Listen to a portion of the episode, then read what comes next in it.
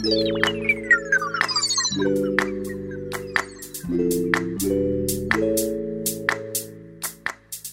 んばんは。こんばんは。 Wheel of Films は同じ外語大出身の3人、マリコ、カノ、チャーリーが少し大人になって全く違う境遇から映画の紹介、感想、考察をしていく番組です。番組を聞いて次に見る映画やあの映画の考察の参考にしてみてください。今日の映画はブルックリンです。今回のエピソードは作品のネタバレを含んでいます。まだ見ていない方は作品を鑑賞してから番組をご拝聴ください。はい。はい。ブルックリンですね。はい。はい。現代もブルックリンで、制作年が2015年ですね。うん。で、ジャンルは、まあ、ドラマ、ラブロマンスって言ったらいいのかな？で、時間が、えっ、と、112分で、まあ短い映画だね。サクッと見れる。で、監督がジョン・クローリーっていう監督で、えっ、と、他作品、ボーイ A とか、ザ・ゴールド・フィンチとか、あとはこの作品が有名かなって感じでした。うん。で、ニック・ホーンビーさんっていう人が脚本を書いてて、17歳の肖肖像とか、私に会うまでの1600キロとか、その辺が有名ですね。なので、監督も脚本の方も、どっちもなんていうの、こういうちょっと、なんか登場人物の、なんか成長を描くみたいな映画をよく作ってる感じの人だね。そうなんだ。うん、このブルックリンも含め、うん。私結構見てたわ。あ、本当？いやうん全然見てない。全全体的にいいよとかね。この脚本家の人が書くやついいいいよ。あ、そう。うん。まあでも一旦、一個も見てないかな。あ、本当。うん。なんか名前は聞いたことあるなってぐらい。うんうんうんうん。監督の方はマジで一個もわかんなかった。あ、本当。私も。ゴールドフィンチあんまり覚えてないんだけどね、これニコール・キットマンが出てるやつ。で、これも結構こうしっとり、ブルックリンとこう雰囲気やっぱり似てるかな。いいつの？最近の？昔そっか昔のか。ゴールドフィンチは最近だね、かなり最あ、近。最近なんだ。うん。本当だ。うん2019年って書いてある。うん。なんかこう人間の葛藤とかそういうところをこう描くのが上手な監督さんかもしれなういね。ん。うん。なるほど。で、えっと、キャストが、えっと、主人公がシアー・シャローナン、えエエイリッシュ役ですね。うん彼女はすごいまあもう有名な女優さんだけど、ラブリー・ボーンとか、グランド・ブタペスト・ホテルとか、あとレディー・バードとかが主人公で有名ですよね。うん。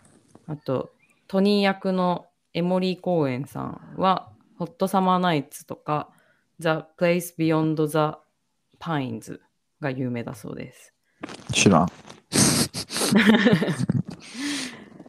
そう、あと、フィオナ・グラス・コットさん、ローズ、お姉さんのローズ役はバイオハザードに出てたみたいだけど、あ、そうなの？うーん、私ちょっとわかんないけど、綺麗な人だね。綺麗だよね。うん。で、あとは、あれだね、あの、ちょっと恋の行方を迷うジム役のドーナル・グリーグリーソン。は、私を話さないでとか、あと、ハリポタの死の秘宝の1、2にえ出ていー、て、誰だろう。あアバウトタイム、レベナント、スター・ウォーズと、有名っぽいですね。私、あんまり分かんなかったけど、ハリポタ何に出てた？何役でした？でも死の秘宝なんでしょ？の1、2って書いてあった。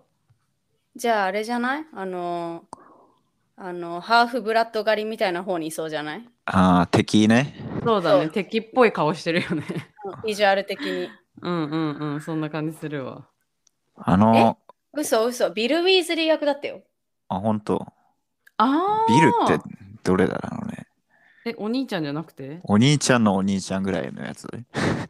多分あそうなの？多分、う。うんん。へえ。ローザだっけ？ローザだっけ？ん？あのバイオハザード出てたんだね。あの、お姉ちゃんフ。ィオナ、フィオナ・グラスコット。わかんそう。何役？ゾンビ役かな？ない。バイオハザード、どうだろバイオハザードでは生き残ったのかな？ブルックリンではダメだったけど。き 気になるところですね。うん、う。どうなんだ。でもあんまりなんか有名な女優さんじゃないっぽいよ、なんか。まあそう。うん、なんかあんまり有名な映画には出てない。ほんとこのバイオハザードとブリックリンぐらい。まあそうだ。なんかあんまりシア・シャローナ以外、なんか有名な女優とか俳優とかいなかったよね。ブルックリン。うんそんななんか、あ、こいつも見たことある、こいつも見たことあるってならなかったわ。俺初めて見たんだけど、今回。うん。あれじゃない、そのこの事務役の人がい次に有名ぐらいじゃない？多分。ハリあハリー・ポッター。のなんとかウィーズリーね。そうそうそう。うんだって、スター・ウォーズも出て、レベナントも出て、すごいねアバウト・タイムも出て、すごい有名だよね。うん。まあそうか。え、まあそうだね。なんか有名な映画には出てるね。ね。うん。で、一応この作品は英国アカデミー賞の英国作品賞を取ってて、うん。で、フィルマークスでは評価3.8で、ロテントマトのスコアがすごい良くて、トトマトメーター97%、すごいオーディエンススコアが87%。え？すごい評価いいの。97っつった？97。めっちゃロテン高えな。トマトね。ううんん、うん。すごい高いよね。うん。そうなのよ。今回はマリコがやりたいって言って持ってきてくれましたけれど。うん。うんってあごめん、文章続くのかと思って待ってた。マリコ好きなんだよね、これ。そう、私好き。一番初めに見たのが、うん。えーっと、多分アメリカ留学するときかな。うん。あ、まさにその時だったのね。え、マリコ留学したのってさ、タイミングいつなの？それアメリカって。俺らとかぶってる？全く一緒。あ、全く一緒？本当に2015年とか6年ぐらい。そうそう。大学15年から三年生6年にかけてだよ。ああ、なるほどね。う。うんん、え、そん、行く前に見たってこと？それともい向こうで見たの？いや、多分向こう、帰ってきてからちょっと遅れてみた気がするんだよね。あ、じゃあ公開は、その俺らの留学期間みたいな時とそう。ぐらいなんだ。あ、そう。そう。そう。そう私もさ、今公開さそのこの制作年見てさ、うん。いつ見たっけと思ったけど、私、これが公開されてすぐ見た記憶だったの。うん。当時見たなっていう。なんかすごいさ、これ、当時すごい話題になったよね。あ、そうなの？そうなの違う？わかんない。多分それ。で、多分私も留学中に見たような気がしてきたわ。いや、多分あれじゃない？日本公開はなんかまた1年遅れたりとかよくあるからさ。半年とか。私多分帰国後だったと思うんあ、。本当？う。うん。まあじゃあちょうど時期的にも響響く感じだったのかな。そうだねうだね。うんリアルタイムだったからね。うん。うん。チャーリーは知ってたけど、うん。見てなかったって感じ？知ってた知ってた。知ってて、なんかそのまあ、なんだっけ、アイルランドのさ、女の子の話だからさ、うんまあ気にはなってたけど、まあなんだかんだ見てませんでしたって感じ。うん。昨日まで。うん。なんかね、カノに俺おすすめされた気がするんだよね、ブルックリン。むかありえるむか昔。ありえるね。なんか、なんかかすかな記憶で、なんかうた、確かになんか留学中だったような気もする。なんか電話で、電話かなんかで、なんか俺暇すぎていろんな人に電話してて、うん最初の方。うん。で、なんかおすすめの映画ない？とか、カノに聞いて、で、なんか、うんブルックリン最近見たけどいいよみたいに言われた気がするような、しないような。ありえるうん。。まうんあその辺だったな。ちょっとごめん。このきすごい綺麗な鳥の音何？えそう、私も気になってた。あ、俺だね、これ。え、ちゃんと鳥が鳴いてんの？春だからね。うん。いや、私さ、うん、私、マリコのさ、キッズたちがなんか動画見てるのかなって思ってたの、ずっと。いやいやいや、ごめん、ちょっとす。ごい。カレーのさ、綺麗な音が聞こえるからさ、すごくない？そんそなに、れねオランダ優雅な朝。まあ、田舎だからさ。やばいな。うんにしても綺麗になんか聞こえすぎだろ。ろ。あ、そうなの？いや、なんか俺、うんうん麻痺しちゃったわ。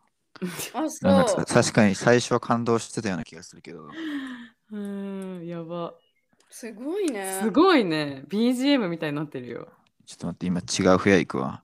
え、いいよい。や、別にいいけど。いいよ、このままで。いや、電波もそっちの方がいいんだよね。春の訪れって感じだね、なんか。オランダも徐々に気温が上がってきたのかしら。そうだね、今最近だいぶ暖かくなってきたかな。ねどんぐらいなのオランダの春って？いや、あのね、よく聞かれるんですけど、その質問。うん。うん。あのーなんかオランダっていうか、なんかまあそのヨーロッパなのかわかんないけど、なんか天うん天気がね、毎年安定しないんだよね。うんうんうん。だから、なんか、だから、寒いのと言われれば、まあ、寒い、めっちゃ寒い年もあるし、うん。なんか全然雪降らない年とかもある。うん、なるほどね。うんえ、じゃあ昨日、今日は何度ぐらいなの？マックスと。えー、まあ、なんだろう、10度のプラマイ5ぐらいじゃん、最最低とあ、じゃあ最高でちょ。っと寒いぐらいか。うん涼しいぐらいか。ま まだ20とかはいかないかな。うん、やばい。鳥のさえずりちょっとつぼっちゃった いやごめん、ちょっと鳥はな。うん、いや、今聞こえてない、ちなみに。どうしようもないわ。大丈夫。え、え、え私は嫌じゃなかったよ、全然。なんかピヨピヨって確かにずっと私も気になってたんだけどマリコがこの鳥のサイズに何って突っ込んだのが私結構つぼってる今 なんで？なんかなんかマリコが「はあ鳥だ」って思いながら突っ込んだんだなって思ったら何それ？可愛いなって思ったいや、こうん綺麗すぎるからさ、これなんかパソコンから流してる、なんか誰か編集した鳥の音みたいな。ね、うん。ほんと BGM だったよね。まさかうん。自然の鳥だと思わなかったよね、そう、それ。うんおもろ。まあ確かにね、あまり。大丈夫？これ収録できる？このちょいるちょいる。ちょいちょいやばいな真面目な話できる。こんななんえ、でかきる。よ。できる。よピヨピヨみたいなさ、後ろになってて。できる。よが耐えれば大丈夫。マリコは大丈夫だね。うん私はエンジョイしてる。よ。うん。私がちょいちょいちょっと吹き出すかもしれないけど。まあ、鳥さんと一緒に収録しましょう。じゃあまあ今回はそういうことで。うんうん。ええでちなみにさ話は戻るけどさう。うんん。なんかチャーリーがあんまり見なさそうなジャンルだけど好きだった？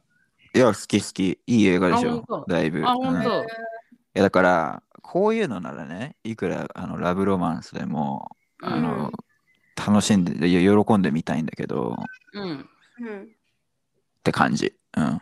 どういうラブロマンスだとアウトなの、アウト？うんいやなんか普通になんかもさ見たいと思わないなみたいな。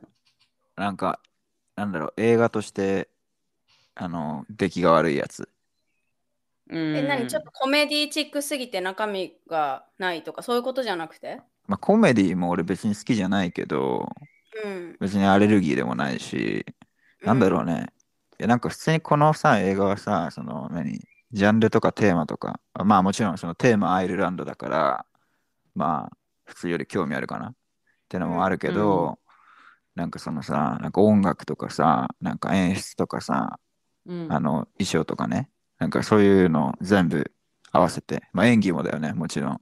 うんうんうん。うん、全部合わせて、そのなんか映画として、まあ、話も面白いし、うん。あのいいなっていう、うん。そう。ちょっとなんか俺もねうまく言葉にできないんだけどね。多分私のさ、この間のアクションのさ、中身があれば見れるっていうのと多分同じな気がするけどね。中身な中身があれば中、身がある。なんだろうな。脚本がしっかりしてるとかさ、そういう映像美があるとかさ、うんそういうのがあれば私もアクション見たいと思うけど、うんなんていうの、その映画がアクションじゃなかろうがあろうが、うん。みたいなことでしょ。いやなんだ、ちょっと違う気がするな。あ違うんだ。うん。うんいや、わかんない。これ難しいわ。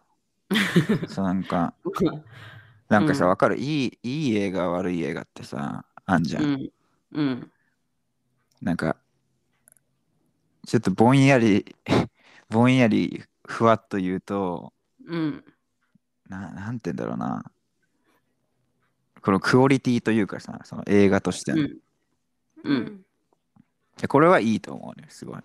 うん。さっき言ったようないろんな要素が合わさって、えっと、まあ、いい、いい映画って言える映画かなと思ってて。うん。で、まあ、そもそも、このジャンル自体は、俺はそんなに多分好きじゃないのよ。あの好きか嫌いかで言ったら、別に嫌いでもないけど、うん。だだけど興味レベルで言ったら、あの優先順位低いから、うん。あのまあどうしてもその評価の対象っていうのがさ、その映画としての良さというか悪さっていうか、そういうところに向いてくるのね。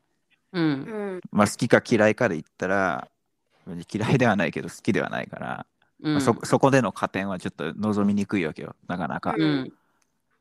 まあ、だから、どうしてもその、その映画としての出来の方に目がいっちゃって、えっと、まあ、そこが悪いとなんかあもうダメだったなってなっちゃう。だからこううんうん相対的にね、相対的に自分の中でこう満足度低いやつがやっぱこのジャンル多くなっちゃうわけよ。そのジャンルとして、あのお気に入りのジャンルじゃないからね。うん。そんな感じ。うんうん。まあ言ってることはわかるよ、私は。なんとなく、なんとなく一緒だろうなと思うし。まあかもしんないわ。そのうんまあ、自分の中の感覚だからね。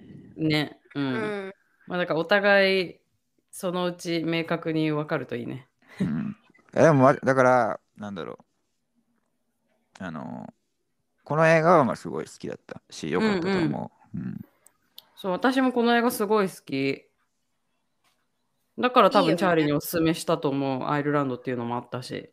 そうだね、う。うんんちょっと覚えてないけどさ、当時は。うんまあ、俺も怪しいちょっと本当に可能だったか いや、でも当時いろんな人に私、ブルックリンがいい、ブルックリンがいいって多分言いまくってたから、あじゃあじゃあ多分そうだわ、そう。うん。相当気に入ってたの、当時。うん。ううん。んそう、だからその時から、だから数年ぶりに久々に見たけど、やっぱいいわって思って、うん、なんか3回ぐらいボロボロ泣いたわ。あ泣くんだこれ。泣くよね、これ。泣いた泣いたよね、もう私ボロボロ泣いたわ。本当う。うんんえちょっとさこれさうん。あのあらすじってまた誰か用意してたりする？してますよ。それもちょっとさ振り返りも含めてやろうよあの最初の方に、うん、かしこまりました。お願いしますえアイルランドの小さな町に住むエイリッシュは美人でキャリアウーマンの姉とは対照的におとなしく目立たない存在だった。しかし彼女の将来を案じる姉の勧めでニューヨークへ渡米することを決める。ところが彼女を待ち受けていたのは小さな町とはあまりに違う生活だった。高級デパートでのデパートでの仕事にはなれず下宿先の同居の同郷の女性たちはすでに洗練されて会話もままならない。激しいホームシックに陥るエイリッシュだが、イタリア系移民のトニーとの恋が彼女を変える。そんなエイリッシュに突然の悲報がもたらされる。アイルランドに帰郷した彼女を待ち受けていたのは運命的な再会、そしてもう一つの幸せな人生だった。以上です。はいはいはいパチパチパチパチパチパチパチ。まあなんか、マダム・イン・ニューヨークと真逆な、あれだよね。なんかシチュエーション的には。確まか。まあ真逆逆真逆なのか。なんか異国の地に行って、いろいろ大変な思いとかさ、うん。こうなんていうの、結構意地悪な人がいっぱい出てくるようなストーリーだったけどさ、マダム・イン・ニューヨークは。うん。こっちはもうさ、そのアイルランド人が向こうアメリカでもう、なんていうの自分たちのこう文化をもうさ、定着させて築き上げてて、いろいろもう環境が整ってたわけじゃんね。う。うんだからそのなんていうのこういろんな人がこう優しく手伝ってくれてさなんかなんていうのみんな優しくてなんかすごい心温まる温まる人ばっかりだったじゃんエイリッシュの周りが確かに悪いやつあんまいなかったね。最初ぐらいか。なんかあのダイナーでなんかちょっと冷やかしてきた男ぐらいじゃん。ダイナーで冷やかしてきた男なんていたっうんけあのでもあ一番最初ね、なうん。うんうんうん。でも、そのさ、自分の故郷の時のあのミス・ケリーがめっちゃ意地悪だったけど、アメリカに渡ってからはさ、船でもあの、もうベテランみたいな綺麗なお姉さんが助けてくれて、うん。で、その後もその下宿先のさ、あのおママみたいな人もすごい優しかったし、うん。すごい意地悪そうに見えたあの先輩お姉さんたちも別に実際意地悪じゃなかったし、まあね、普通だよね。うん。そうそう、仕事紹介してくれた牧師さんもめちゃめちゃ優しかったし、う。うんん。デパートの働いてる先のあの上司の綺麗なお姉さんも別に意地悪じゃなかったじゃん。うんなんなら優しかったし、みたいな感じで、なんかみんな優しかったじゃん、すごく。確かに。まあ確かに。そう、なんかちょっとこう、なんていうの？こっちの見てるさ、こっちとしては、こう、ギューってなる、辛いみたいなのとまた違うさ、一人の女性の葛藤だけをこう味わうような映画だったなとうん私は思ったんだよね。うん、まあ確かにね。確かに。なんなんかなんてひどいんだ怖いんだ 辛いんだっていうことが続くっていうよりは、まあ、彼女の女性としてのいろいろ葛藤だったり苦悩だったりっていうので、まあ、あとはその異国の地に行くっていう意味でこうホームシックになったりっていうさこう誰でもぶち当たるような,、うん。なんか試練というかさうん。確かに彼女のし一人視点だったよね。うん確かに。それがまたなんかこう面白いなと思ったこのポッドキャストを収録するにあたってまた違う視点だなと思って。なるほど。うんうん。ちなみに、シアーシャ・ローナン、あの、エイリッシュ役の女優さんは、まあ、彼女もアイルランド人で、ニューヨークで生まれたんだけど、両親がアイルランド人うん。うんらしくて、で、幼少期に、その、ニューヨークからアイルランドに移住してるのって、彼女は。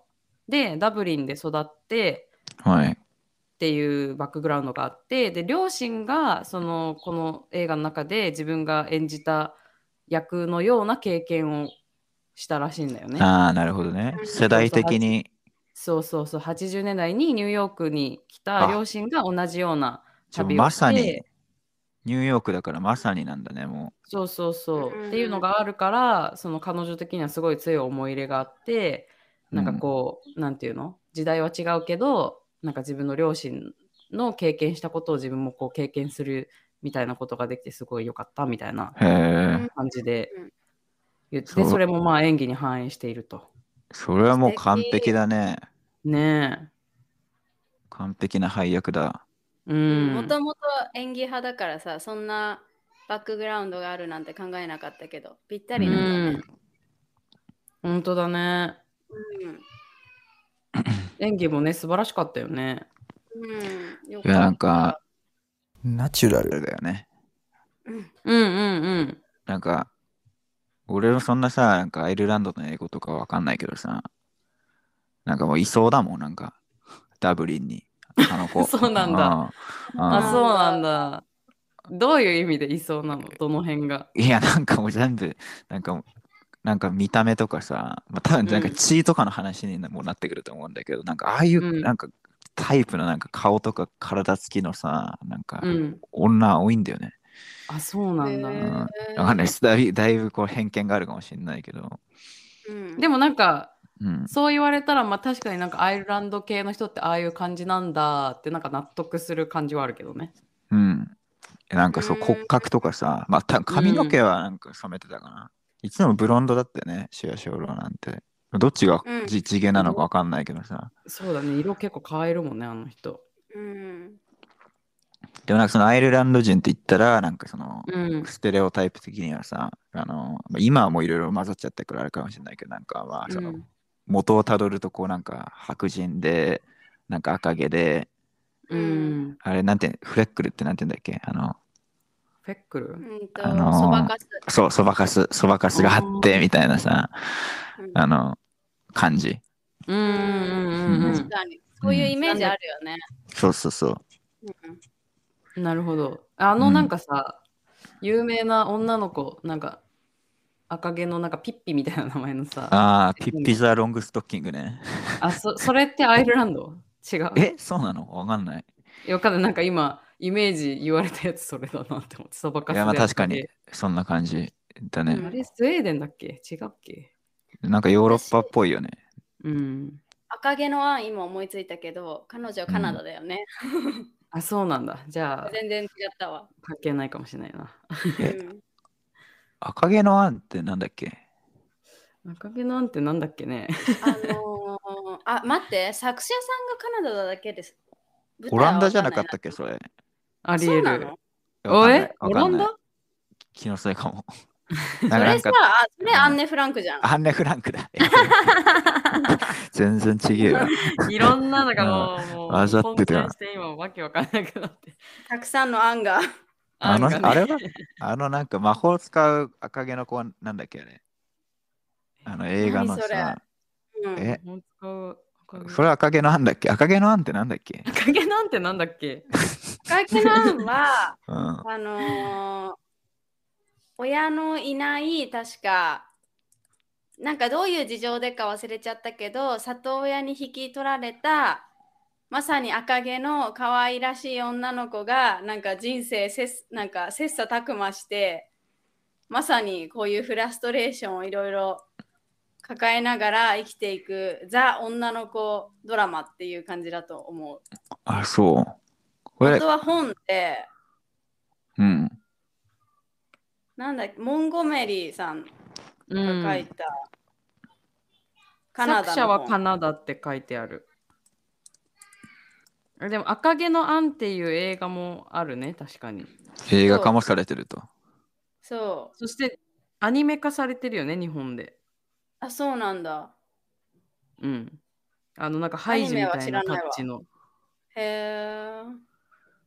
多分それで有名なんじゃない？赤毛のアンって日本では。あ、そうなのアニメで。え違う？わかんない。私全部完全に小説だったあの小学校の頃読んでたのは。あ、ほんと。うん。赤毛のめっちゃ関係ないけどね。関係ない。え、じゃああの魔法使いは何なの？魔法使いって何？誰？赤毛の魔法使い？そう。一応今調べてんだけど、俺が思い出せなくてさ。これだ。サブリナだ、うんサブリナ。何それ？あれ？サブリナじゃね？何？サブリナ多分見たことあるよ。あの、なんか魔法使いの女の子が、なんか学校通ってみたいな。あれ？違う、サブリナじゃねえか。え？待って、魔法使い。何？メアリー？メアリー？わかんない、わかんない、わかんなくなっちゃった。えメアリー、メアリーだったらでもジブリだよ。え、違う、ジブリじゃない。洋画、洋画で、なんか確か赤毛のなんか魔女の女の子がなんか魔法を隠しながら学校通うみたいななんか映画。で最後悪い先生をうん魔法でやっつけるみたいななんか映画があった気がしたんだけど、覚えてねえわ。それ関係あんじゃなかったかな。まあ、それもアあんのンか赤毛か。アンか赤毛かなんかしらなんだね。うん。ま、まあ思い出したら。思い出したらってことですね。うん。ちなみにチャーリーはさ、うん。この映画結構なんていうの？女の子が共感する部分が多い映画なのかなって思い込んだんだけど、まあそうだね。女の子だしね。どういう部分が面白かった？どういう部分が面白かったか。てか共感とかいろいろ含めて。うん、なんだろうね。いや、なんか、まあ、共感もまあもちろんあってね。まあ、共感って言っていいのかわかんないけどさ、なんかうんまあ、昔の移住って、なんかもう、今のなんかその、それとはもう全く話が違うんだなっていうなんか、感じとか、なんかもうさ、話が違うじゃん。あの時代のその移住なんて。うん。なんかもう、まあ、ただ住む場所が変わるっていうだけじゃないよね。今そう、まあそれもあるし、なんか今みたいにさ、飛行機でピュンって多分飛んで帰ってみたいなのも一日でとかもできないし、まあ船でさ、多分何日とか、もう何週間とかかけて行くわけでしょ、う、うん。んで、電話もさ、簡単にできないし、あの、まあテキストとかもできないからもう手紙。うんそう、それめっちゃ思った。で、うん家族の不幸があったら、まあ、葬式にも参加できない。すぐ戻れないから、うんみみたいなね。なんかまあ実際の距離は今も昔も変わってないけど、うんまあなんかこう、距離が違うよね。こううんもっと概念的なね、距離が。そうだね。うんだってもう身の毛がよだつもん。だって俺、その、たった1年の留学でさえもさ、うん寂しいじゃん、もう着いたら、最初なんてうん特に。うん。この時にもうさ、誰とも連絡できなくてさ、電話もできなくてさ、なんかもう一人ぼっちみたいな。うん。そのな孤独感とかもなんかもう比じゃないだろうからね。ううん。んだからそそうだね。そういうところが、まあ、まあ共感できたんだけど、うん。まあ俺なんかよりももっと大変だったんだろうな、この子とか、なんか実際のうん。昔で移民たちはとか思ったりとか、うんまあちょいろいろいろね、なんか考えさせること考えさせられることがあったかなと思った。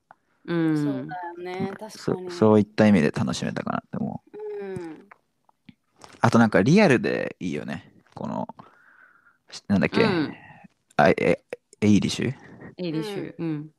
なんかリアルな女の子って感じがして、なん年はさ、年は何歳な設定なんだろはあいくつなんだろうね、これ。う。うん。ちょっと時代も違うからさ、まあじゃあだいぶ若いだろうね。だって50年代で1900。うん。50年代で結婚とかするようなああいう年頃女の子多分相当若いっしょ。そうだろうね。うん。二十歳いってないぐらいかな。じゃない、うんないでしょまあそんぐらいなんじゃない？で、18ってことにしとこうか。と なんで？なんでしとく必要ある？なんとなく。う。分かった。え、言って、言ってなかなかったよね、別にね。なんいや、か、多分言ってない。私はエイリッシュ18歳の女の子とか言ってなかったよね。言ってない。う。うんんじゃあまあそこは分かんないのか。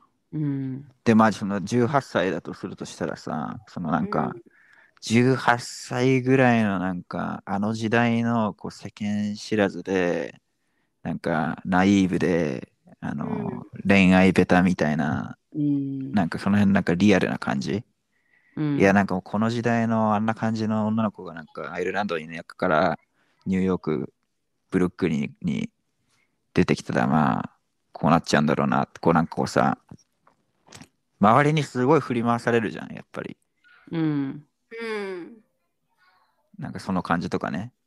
で、まあ成長してさ、あのーでまあなんかアイルランドに戻るんだけど、なんか戻った後も結局振り回されちゃうんだよね。うん。周り。に。そう。うん。そのなんかリアルさというか、こうまだこう、なんだろう、地に足がついてないというか。そうそうそう、成長過程の、うんなんか年、そのぐらいの年頃のなんか女の子のなんかリアルな感じ、うん。うんうん。がしたなと。そうだねうん、で、俺が女の子だったら、なんかうんその辺とかもなんかすごいもっと共感できる部分とかあったのかなとかね。なるほどね。うん、マリコはどうだったの？どの辺が好きでこの映画を好きになったの？私は、うん。うんと、そもそも自分がニュージーランド一人で行ったのが16歳とかだったから、うんうん。まずそのメンタリティがもう見てる時点で懐かしすぎて、うん。で、まあ、でも飛行機で行けたけど、あのー私の単純に親の IT 系の疎さのおかげでスカイプとか使えなかったのね、親と。うん。だから、まさにおばあちゃんとかにも手紙を送って、あのコミュニケーション取ってたし、ううんん、ん。あでもおばあちゃんはもうその時でさ、もう60、70いかないぐらいだったし、うん。ともとスマホザザスマホっていうスマホじゃなかったから時間的にう。うんん。なんか本当に手紙を送ったり電話かけるのもすごいプラ家族と電話かけるのもプランニングして2時間ぐらい前からそわそわしてかける感じとかうん。なんか本当はすごいホームレスなりかけてからさ 家ホームホームステイのとこ着いたからさ。うん第一話、うんうんうん。第一話ね、このホームレスの話は。そうそうそう。もうね もう着いた瞬間からメンタルやられてて。そうだよね。っていう12週間後にやっと電話ができるっていうあの感じとか。また全然時代は違うんだけど私の年齢とたまたま w i f i がね安定してなくておばあちゃんの家にホームステイしてたからう。うんん。いろんなことが重なってこの映画すごい私はかぶっていて状況がなるほどねね、。共共感度がものすごく高かったのね。そうでまあニュージーランド留学を終えて帰ってきた後のうん日本に影響されて、私ニュージーランド戻るはずだったのね実はうん。でも日本の生活に影響されて戻らないことを決めたのうん、そこまでもかぶったんだね。そうでまああ2人と同じ大学に行ってうんううんん。そのまままた違う留学をしたんだけどうん。マリコはちなみにそのなんかニュージーランドで結婚した男とかその時いなかったよね。名字フィオレロじゃなかった。フィオレロとかじゃなかった。フィオレロにならなかったわ置いてきたりしてない？置いてきてないあね隠してない、実は。隠してないよ あ、そっか。じゃあいいや。でも、うんでもその後アメリカ行ってうん、結局私はイタリア人と恋に落ちて 何ブルックに憧れすぎた？いやブルックリンより前でしょ、これ多分。この話。うん見てないからブルックリンってか、マリコがもあうブルックリンが真似したんんだ。それまである。逆かうんそうよなるほど。でイタリア人と付き合ってでも遠距離になるって言って帰ってきて、うん。まあ私は別れましたがううんん。その後見てるからさ映画をああ、なるほど。なるほどね。そうちょっとだから共共感力ね普段そんなに高いわけじゃないんだけどう。うんん。自分の経験とたまたまかぶってた部分が多くてなるほど。そうちょっと気に入っちゃったんだよねまあ、それを思いやり、思い、思い入れできるわな。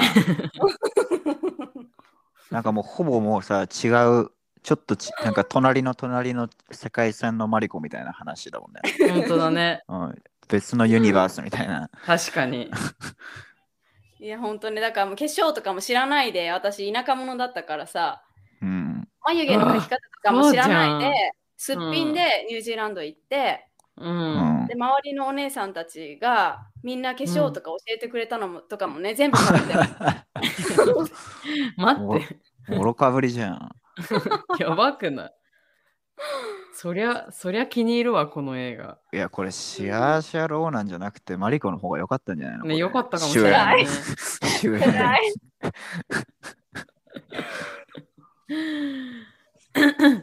っていうのもあるかなうん、映画のクオリティだけじゃなくてうん。いや、それは特別だね。そんだけ近いさ、うん。共通点のいい映画あったら。うん。あうんマリコのこと知りたかったら、この映画、一旦見てもらったらちょっとわかるめっちゃいい子子そうに見えるじゃんそしたら 悪い子なんですか、う んうん。えカノは？そうよ。なんで好きなの？私はちょっと違うかもしれないけど視点が。うん。あのーこの映画みたいにこう主人公の感情の流れうん。最初スタートしてから終わるまでのなんかこの感情の移り変わりみたいのを、うん。あの描いてる映画好きなのね。うん。で特になんかあんまり説明されない本人からいろいろ感情をうんいっぱい言ったりとか、ナレーションが入ったりとかそれが分かるように丁寧に説明されてる映画っていうよりはああいうなんかこう彼女の表情とか、行動とかからこう読み取るようなうんそうだね。そうみたいのがすごい好きでこれもほとんど別に説明は特にされないじゃん。うんないだけね。どこう彼女の立場に立ったら分かる分かる人には分かるみたいなさあの葛藤と、うん。なんかその自分の故郷に一回帰った時にこうどうしようってなるあの感じとかさ。なんかなんとなく見てたらんなんで夫いるのになんかつ違う人と一緒にいるのみたいな感じに思う人もいるかもしれないけどそこをなんかこういろいろこう汲み取っていって、ああこういう感情かっていうのをこう一緒に感じる映画がすごい好きだからまさにこの映画はそれを、うんそう体現してて私はすごく好きかな。とってもカノらしくて納得。今回はちゃんと同意できるわ。さあらに。本当？うん。なんかいいよね。この表情とかさ、この間とかで表現する感じがね。このキャラのそなんか輪郭をというかさ、こそのうなんか感情をというか。うん。こうどんどんこう削り落としてってるっていうかさ無駄なものをもうほんと必要最低限だの表現しかしてないところがまたささっきチャーリーも言ってたけど、こううんリアルっていうかさうん。すごい臨場感があるというかさ本当にこういう一人の女の子をこうドキュメントでこう見てるような気分になれるというかううんん。そうそれがすごいこの映画にこうグッと入り込めていいなっていうそうね。そう。んなんかトニーが現れた時とかもなんかまるで自分がこうトニーとこう恋するような気分になれるというかさこっちまでドキドキ、ときめいちゃうみたいなのがいいなって思った。えちなみにさ、フィンランドで見たんでしょ？多分ね。た多分。その多分。まあ、日本で見てたとしても、うん。あの映画が出てる年数的にフィンランド中かフィンランド語じゃん。うんでそれでさ、見てなんか自分の留学経験と被るとことかはあった？あーそれあんま覚えてないんだよなうん。もしかしたらその時はそこまでそこに響いてなかったのかもしれないなうん。でも今逆に見たらあの寝台列車じゃないけどあの船の中のさう。ん。あのもう気持ち悪くなっちゃって葛藤してお姉さんが助けてくれるとかなんか普通にその後留学した後とかに旅行いっぱいしたりとかした中の経験でなんかああいう大変な思いとかいっぱいしてるからああるよね、うんそういうのみたいなうん。ので今すごくあのなんていうの異国の地で葛藤するみたいなところの部分は現在はすごく共感したうんけ。ど当時どう思ってたかちょっと覚えてないなまあ確かに。そうだよ、ね。当時もうトニーかっこいいが多分一番大きかった。そうなんだ、意外。全然タイプの人じゃないじゃん。あ違う。顔顔がって話じゃなくてもう、うん。なんていうの？あのトニーという人間が。トニー、そんなかっこいいシーンあった？えずっといいじゃん。なんか、そんななんか魅力的に映るシーンなくない？でも。え？もうなんか女子が言ってほしいことしか言わないみたいなロボットみたいな感じだったじゃんトニそうなの？ーえ、まあ、違確かに。そうだね。うねうん。えもうなんかこんな人ほんと少女漫画の世界ぐらいこういう人いないでしょうぐらいなんかもうなんか優しすぎだしなんかなんていうの理想のなんかそれこそ何？非現実的な純愛みたいな感じうがする。ん。彼女、奥さんにどんな優しさを提供したらいいかわからない人はブルックリンだね。まあ確かにそうだね。なんかあの、あ野球の話しなかったのとか、そういうあそういうやつ。そういうやつ。そういうやつと確か今思い出してきたわ。あのあー無理やりデートをしないで一緒に帰れればいいんだよって言って徐々に。そうそれうんそういうのとか全あ部全部。あったあった。あったわとかなんかハードル下がるじゃん、その人と会うことが。うん。だからそういうのよかったよね。確かに。うんだしなんか変に言い訳臭かったりとかさなんか必死すぎたりもしないしただ本当に君のためっていうところだけちゃんと伝えてるちょうどいいって感じだった。うん。うん、確かに。ちょ言われてみれば、いっぱいあったね、そういうシーン。うん、えーもうそれでしかないと私は思ってたけど。もうだからエイリッシュと一緒に私恋してたわ。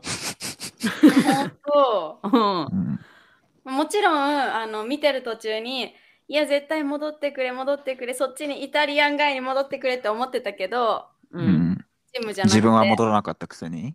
そうすいません いや待って私は振られたから あ、そうです。ごめん、ちょっと知らないからさ。そうだでもそうむ向こう戻ってくれって思ってたけどうん。私カナよりもあのこの感情男性を感情面っていうよりも第一印象の見た目とかから入っちゃうタイプだからうん。あのや彼のやってることは素晴らしかったけど恋には落ちれなかったえジムのが良かった？いやみどっちも見た目タイプじゃないあ、そうだ。すごい客観的に見てたあ、そうですか。はいそれはしょうがないな。しょうがい。ないねうんいやでもなんかさ2人の会話がさなんかずっと詩でも読んでるかのようななんか美しい言葉たちじゃなかった私それにすごい終始感動してたんだけどうん。ちょっとまた言われないと思い出せないかも。それ言ってほしいわかんないうんいや私もさもう全体的な感じだからさうん。全部なんかスペシフィックに覚えてないけどもうなんかもうなんだろう普通の人の会話っていうよりもなんかちょっとさ2人ともひとひねり2ひねりするっていうかさちょっとおしゃれに返答する感じなかった？おー わかんないか。ちあともう一度皆さん見てそれをこう感じていただければと思うんあですがでも一箇所だけ思い、うん。あこれかわいいなと思ったのはうん。あのそのダンスパーティーみたいなところで2人で会ったじゃん。うん。うん、でなんか君を帰帰り道送っていい？ってうんそうそうそう。聞いたうん。その、エイリッシュの返事がそうそうそうそういうの。私はこれからいいよって言うよ。なぜなら一緒に来てるあのあ女の子が超ウィールでねみたいな。うん。そうそうそうそう。っていうのなんかは確かに可愛いなとおしゃれおしゃれにさ言うじゃん。ちょっと照れ隠しもあるけどさ、もちろん。でもうん。でもあれさ、あのダンスもさ、やつちょっとひどくない？あの女の子、あの女の子を置き去りにしてさ、え私あそこもいいと思ったけどね逆に。どういうこと？俺あそこなんか多分なんかちゃんと理解できてないかもしれない。意図を。で普通にななんんか、か普通のお普通のさなんかこうこすられたパターンで言ったら多分エイリッシュがあのちょっと冴えない子と、まあ、うん仲良くするとかさ、まあちょっうんとその子にも気を使ってあげるみたいのがまうんあなんていうの？通常予測できるなんか展開じゃん？そうだね。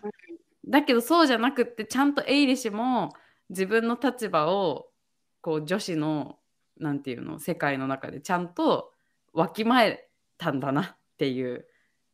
わかる。これから生きていくためにさ。あのなんていうの？ちょっと後から入ってきたあの子側じゃなくて私も先輩側女子に入るんだよっていう立ち位置を作ったってこと？いや先輩側まではいかないけどちゃんと私も自分が、あの付き合いたい子とそうじゃない子っていうのちゃんとあるよっていうのをちゃんとそこで出したのは偉いなって私は思ったのよ。なるほどなんか正直さ楽な方に行ったらさ友達もいなくってなんかなんとなくあのちょっとお姉さん先輩お姉さんたちにはちょっと入りづらいし、うん。ってなったらあのちょっとウィーアードの子と一緒にいるのが楽じゃん。うん。うんでなんかそういう異国の地とか行ったらさあんまりこう友達も選べなかったりとかするからさうん初めのやつでは。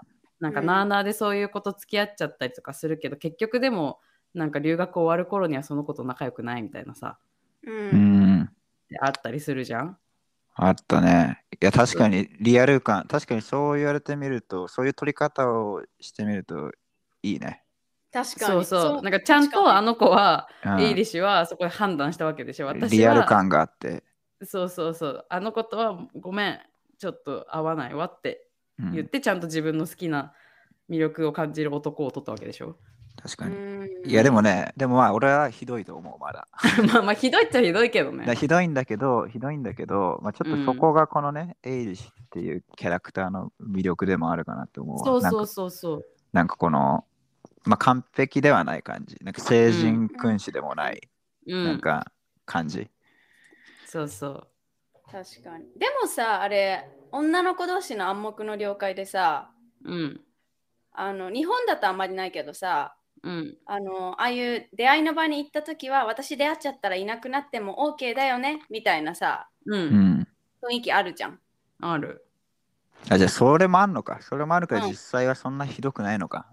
ひど俺がでひどく逆に見えるだけであそこであのウィアードな女の子が、うん。なんかなんで帰るのみたいに言い出したらマジで空気読めない女だよね。あ、そうそうそうそうそう。まあ、それはそうだな。それはさすがにそうだな。まあ、そうだね。まあ、まあ、ひどいといえばひどいんだけどね。まあね。でも、そんなもんでしょ。人間関係なんて。うんこあの二人だってまだ多分会ってすぐみたいなね。そうそうそう。別にもともと仲良くて一緒に来たわけじゃないじゃん、あのダンスパーティー。うんそうたまたま一緒になって、まあ、ほぼ他人だし、うん。まあそんなもんよ。そうそうそうう。ん。なんかでもその、海外にさ、その移住だからとか留学とかしてさ、さっきうんカノが言ってたけど、なんか、なんか友達選べないってかうん。うんなんかあるあるだよね。うん。あるだね。え、でもなんかもうそれだね。とりあえずなんか近くにいるやつに手伸ばしちゃうとかさ。ううんん。まあ、お互いそうだけどね。チャーリーみたい、男性でもやっぱそうなんだ。いや、あるよ。だって友達一人もいない、この自分の身一つでさ、普通行くわけじゃん。うんその留学とかって。うん。でやっぱだから、そのなんだろう、は友達欲しいし、うん。まあちょっとね、なんか手近なさ、まあそれこそ、なんか日本人とかやっぱ探しちゃうわけよ、その入り口は。わかる。うん。で、俺はなんかそれ一番最初に、あの、カズマっていう、あの 絶対言う。そう、沖縄出身の関西弁しゃべる、なんか、おう俺はカズマって言うんや。出身は、出身は沖縄、え沖縄や、よろしくなーってな関西、関西弁で 言われカたやつ、聞いてるか？そう言わ言われたやつと仲良くなっちゃって、だって、そう。で、そうだね、留学中に出会った日本人の中では、そうね、うん最後までそうカズマだけは一緒にいた。で、今も、そそうなんだう今も連絡取ってるね。へえ。そうじゃあいい出会いだったじゃん。どうだろうね。いやなんかチャーリーはさ、まあそうは言うものの、どういう人であってもさ、うん。まあ仲良くできちゃうじゃん。うん、そう。それ、なんかあと、カズマの場合はさ、ちょっと面白ががれたっていうかさ、うん。面白いやつとして、変なやつとしてこうさ、最後まで一緒に入れたわけじゃん。そうだね。そうそうそう。変なやつだね。うん。え、でもそれを言い出したらさ、あのー聞いまあ、聞いてる人はわからないと思うけど、私からの視点で、チャーリーとカノは人間関係が器用なイメージがあるのね。うん、で、わ 私は基本的あの何においても不器用キャラなんだけど、それを言い始めたら、カノも誰とでも仲良くできちゃうイメージがあるんだけど、留学の始めどうだった？うん。あ私も確かに仲良くはできちゃうけど、私ちゃんと切るから。あ、その当時から切ってた？あのだんだん仲良くなならな仲良くなくなっちゃった子っていうのは、まあ、私からもそうだし向こうからもそうだしっていうのはもちろんあったけど、でチャーリーが違うところはそのなんていうの？なんだかんだこう連絡取ったりとかするするタイプじゃん違う？どういうこと？そのか今のカズマみたいにさうん。その留学期間終わったからじゃあさよならじゃなくてさ結構こう友好関係続いたりもするじゃんチャーリーの場合は。そうかね。そうかもね。うん。わかんない。それがカズマだけかもしれないけど、わかんないけど。で俺はなんでその別になんかその疎遠になったから切るとかはないね別に。うん、うんそうだよね。うん。疎遠になったけどなんかたまに思い出したらなんか別に5年経ってても10年経っててもなんか電話するし。あ、うんそうそうそうでしょ？うん。ああ、わかる。私もそっち。あ、うんそうなんだ。私うんそれないからさ。うん。あ、まあ、疎遠のなり方にもよるけどね。うん。うん。でも留学中はどちらかというとなんか私はあれまだ仲良くしたかったけどなみたいな子からなんか切られたこと結構あったよ。あ、本当。あ、そあのー結局最え初はだからさ国籍関係なく？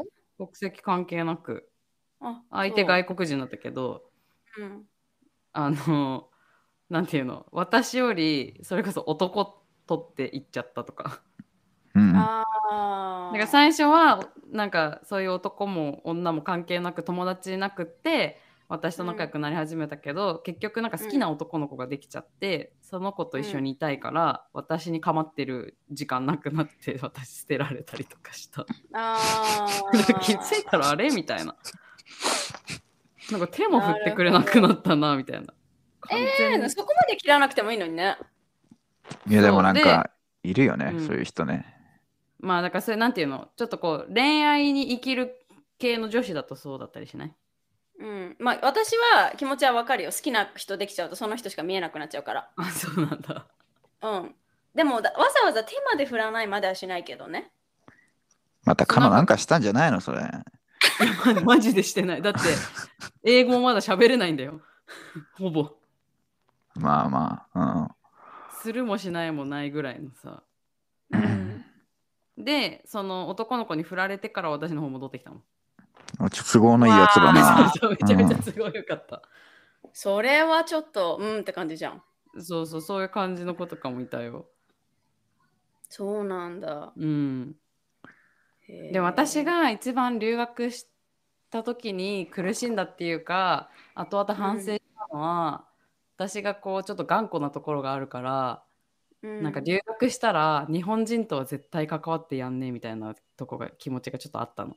うん。ちょっとプライド的に、うん、まあ、で悪くはないと思うけど、目的によっては。そうそう本気で英語喋れるようになりたかったしなんか留学まで行って日本人とつるんでるやつ出せみたいなちょっと考えも当時あったし、なんかうん。そんなとこまで行って日本人と遊んでてなんか何の意味もないじゃんって思ってたから、うん日本人とは基本関わらない。できればもうアジア人全体的に関わらないみたいな感じで思ってたの。うんまあ、なるちょっとだいぶオーバーにいっちゃいっちゃったね、それはね。ね、いやなんかさこうアジア人同士ですごいなんていうのこうわちゃわちゃつるむみたいなのなかった？あるある。俺なかったな。そうなんかあ本当なんかそれが結構あったから、そこにいたらなんか結局そそのなんかせっかくフィンランドいるのにフィンランドで過ごすっていうよりもなんかそのアジアわちゃわちゃになっちゃうと思ったんだよね。なるほどね。まあちょっとなんかそのまあ言語のその日本語、日本人と日本語喋っちゃうっていうのももちろんだし、そのなんかアジア人っていうこうなんか同じコミュニティの中でぬくぬくしちゃうのが嫌だったのね。そうそうそうそうそう。なえなんかもうでそれをでも反省してんの？そうでもなんかそれを意識しすぎちゃってうん。なんだろう。いろんなさ例えばパーティーとかいっぱいあるじゃん。あの留学行ったらうん。最初にさ、ウェルカムパーティーみたいのとかさホームパーティーとかもう散々あるじゃん。いろんなイベントが。うん。でもそういうのさ一人で行くのはやっぱりさいろいろ言語的にもさ自分のこう性格的にやっぱ大変じゃん。まあそうね。しなかなか行きたいと思っても一人かって思うとちょっと腰が重かったりとかう。うん。んっていうのでスキップしたパーティーとかそのうん。友達を作る機会を逃したことがいいっぱいあったなって感じて、うん。なんかそれ、うん。そんなことだったらなんか別に日本人だろうがアジア人だろうが関係なくとりあえず最初一緒にパーティーに行けるバディをうん。探しておけば、その子と協力していろんなパーティーに出向いてそれがきっかけでもっといろんな友達とかいろんな人と話せただろうなって思って、うんなんかちょっとそここだわりすぎちゃったなと思って反省うんした。いやー、いや俺もそれがね、一番いいと思うわ。なんか、まあその、日本同じ日本人ってやっぱさ、つるみすぎると、なんか、うん何のために留学行ったんだって、まあ、そういう話もまあ実際よく聞くじゃん。なんか、うん結局日本人とつるんで1年終わっちゃったみたいな。うんだからそうはなりたくないって思うことは、そのね、目的がその英語できるようになりたいとか本気に思ってんだったら、うんまあいいと思うけど、まあ、その入り、まあ、少なくともさ、その来たばっかの右も左も分かんない状態ってさ、もう先に、もうその場所にもう半年とか住んでる、なんか同じ国の日本人とかって、それほど頼りになるものいないからね。そうそうなのよ。そのなんか友達の輪とか広げるとかさ、そ長期的な目で見たら、なんかそのその最初の方になんかそういう先輩、先輩を頼りにするのは、なんかもう何も間違ってないっていうか、なんかまあそもそも一番そうそうそうむしろなんか一番いいなんかうん手段だと思うわ。うん。強く同意。うん。なんかそれこそさ相手も今話したみたいにさそのちょっと手近な友達みたいな感じでこっちも向こうもさ最初のうちは関わってる可能性も大だけどまあそれでいいじゃんってちょっと割り切って、なんかそこにちょっとぐらいこう何すがってやっても別にまあ罪じゃないかなって今は思うけどう。うんん。そう当時の自分はねそれが思えなかったからね自分で自分の首をすごく絞めたなと思まあそれは確かにあっただろうね。う。うんそうだね。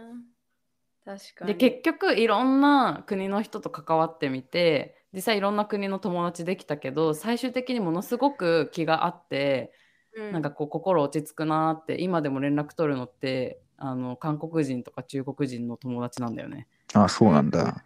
そう私はねたまたまだけど。うん。でもやっぱなんかあんのがね、なんかその異国の地でさ、その、うんまあ英語圏とかね、ヨーロッパとかでやるとなんかできるそのアジア人のさ、絆的なのなんかあんのかね？だってさ、中国人も韓国人も近いだけでさ、あの言語も違う外国人なわけじゃん、同じ。うんでもなんかその、なんか最終的にその辺と仲良くなるみたいな話ね、まあよく聞くし、まあ俺もまあ、うんあるっちゃあったよ。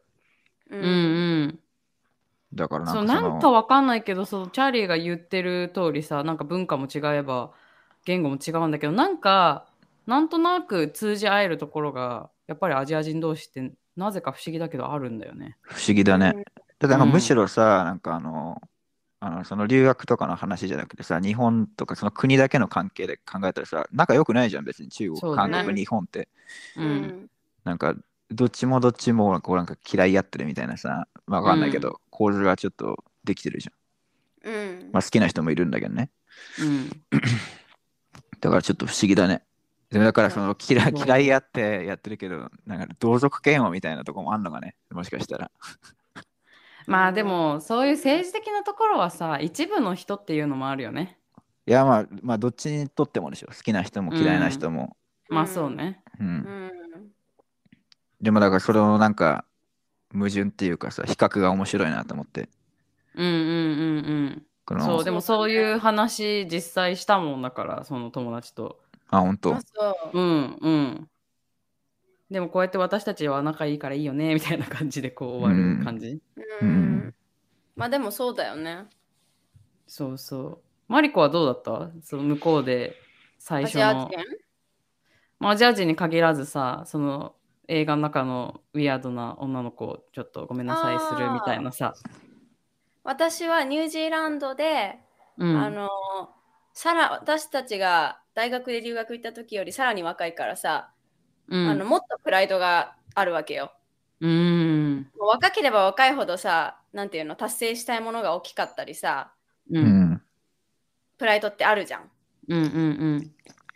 だから、そカノみたいなスタンスでニュージーランドに行って、う。うんん失敗したのよ。ああ、あそうそうなんだ。でも辛すぎて、私そんなにメンタル強くないのに、なんてことをやらかしたんだと思って。え、失敗したっていうのは全然友達ができなかったってこと？うーんと、だからその日本人とも距離を取ろうとしすぎて、だんだん自分でもうんどこまで、はどうどういう距離感だったのか分かんなくなってきちゃうしなるほど。だからってこう中学校英語だけ持ってった私の英語が他の留学生とも話もできないし。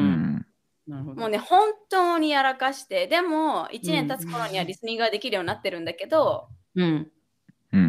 局なんかその私生活のことだけじゃなくて現実的なえこのこの科目って結局これってどうなってんのみたいなそういう話を相談しやすいのも結局は日本人だったりするじゃんうん。同じ学校にいそうだねたらうん。だからいわゆる初めは全然この子シャイすぎて静かで全然話してくれなかったけどなんか質問してくるようになった最近みたいな変な子になっちゃってうん自分がね。うん。そう。うんうんうん。まさにあの変ビアードガールみたいな あっちに行っちゃったんだ、マリコが。そうそう。その中で日本人の親友はできたけどまあなんだなんかね入り方多分過ぎちゃったからうん。アメリカ、はもうすっごいなんか気持ちはチルしてる感じでうん。割り切っていった。そう頼楽しむぞみたいな、うん。ああ、なるほど。うん、もう前回みたいに気張りすぎて格好つけて失敗はしないからうん。もうもういいみたいな感じで言ったからアメリカの方が楽しかった、なるほね。どね。うん、いやでもさ実際そのチャーリーもさカズマと仲良くしてたし、留学中さで私も結局最後の半分日本人と一緒にルームシェアしてたりとかもしたしうん。でマリコもさそのいろいろ気張っていっちゃったけど最終的にリスニングとかもできるようになったわけじゃんうんだからその確かにそのさ日本人とできるだけ関わりすぎないっていう気持ちも大事だけどさそこをあんまりこだわんなくてもさ話せるようになるってことだよね。そうだね。そうだから大事なのはそこじゃないっていうことだよね多分言語を学習するという面で。うんそう。まあ自分次第ですよ。そうそうそうそう。やり方は、まあ、いろいろあると。でもね、うんどちらにせよ、まあ偏りすぎが失敗することが多いんじゃないのってぐらいかな、言えることは。そうだね。いや、うんそうだと思う。うんうん何事もバランスだからね、そうなんだよ。うん、まあ日本人と一緒にいたからといって言語学習ができないというわけではないっていう結論ですね。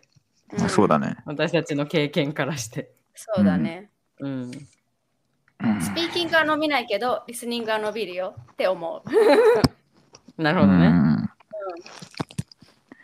そうだね。なんかでもさ、その、うん。同じその留学先のさ、何同じ英語学習者同士でのコミュニケーションってちょっとなんか難しいんだよな、また。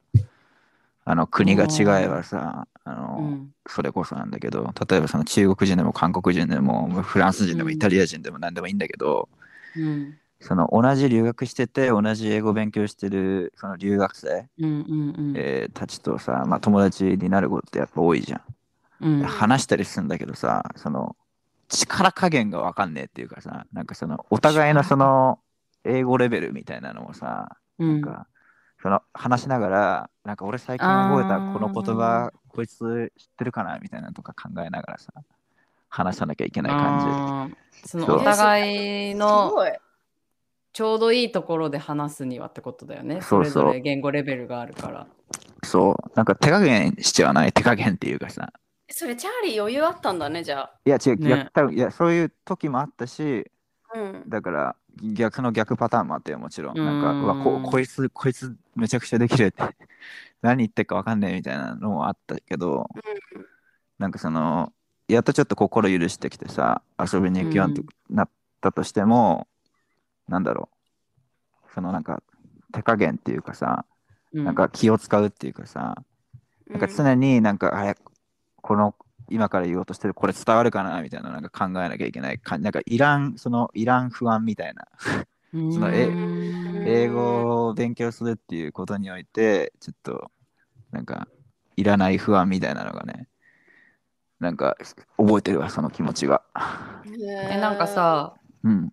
じゃあチャーリーは基本的にさその現地のネイティブのアイルランド人との交流の方が多かったってこと、後半はそうだったねあそうなんだ。後半はそうだねてかなんかそのもしくはうん。そうだね現地の人かめちゃくちゃ英語できる人が多かった周りうに、ん。あのなんかもうアイルランドに何年住んでるドイツ人とかオーストリア人とかが多かったねでなんかねその方がなんかなんかさ大胸を借りるというかうん。向こうは俺の分かってよっていうそう向こうがスタンスで入れるってこと？そうそうそうなんか俺が知ってて向こうが知らないなんてほぼないじゃん絶対、うん。しなんか間違っててもなんかちょっといろいろ組んでうん。分かってくれる分かってくれる。そうそれもねなんかこっちのなんかその何英語勉強してる人同士で話すとさその間違えたらもうそれで終わりじゃなくてあ今の間違えたなっていうのも分かってくれない可能性あるじゃん相手がうん。だからそのなんていうかその俺なんかそれすげえ大変だった記憶あんだよねなるほど。うんう。ん。えじゃあネイティブだとちゃんと読み取ってくれるし、直してくれるから、逆に一緒に言いやすかったってこと？そうそう、なんかだから安心、安心、安心度が全然違ったわ。なるほど。逆だわ。面白え、マジ？うん、私も逆派だし、逆？私に関しては、うん。あの国がそもそも英語がネイティブじゃなかったから、あまあ、か。留学中に関わる人が全員その、あの、第二、何？学習してる言語が英語っていう動詞の会話しかなかったからそ、っか。そうだよね。そう。うん。だし、そうじゃないとして、チャーリーと同じ立場にいたとしても、多分私はネイティブと喋る時の方が緊張しちゃうわ。うん。私も。ね。ネイティブと喋る時の方が、うわ、こいつここ間違ったって思われそうじゃん。うんわかるから。あ、そういうこと？うん。そういうことか。あなんか間違っちゃってるな、この子って思われそうじゃん。あなるほどね。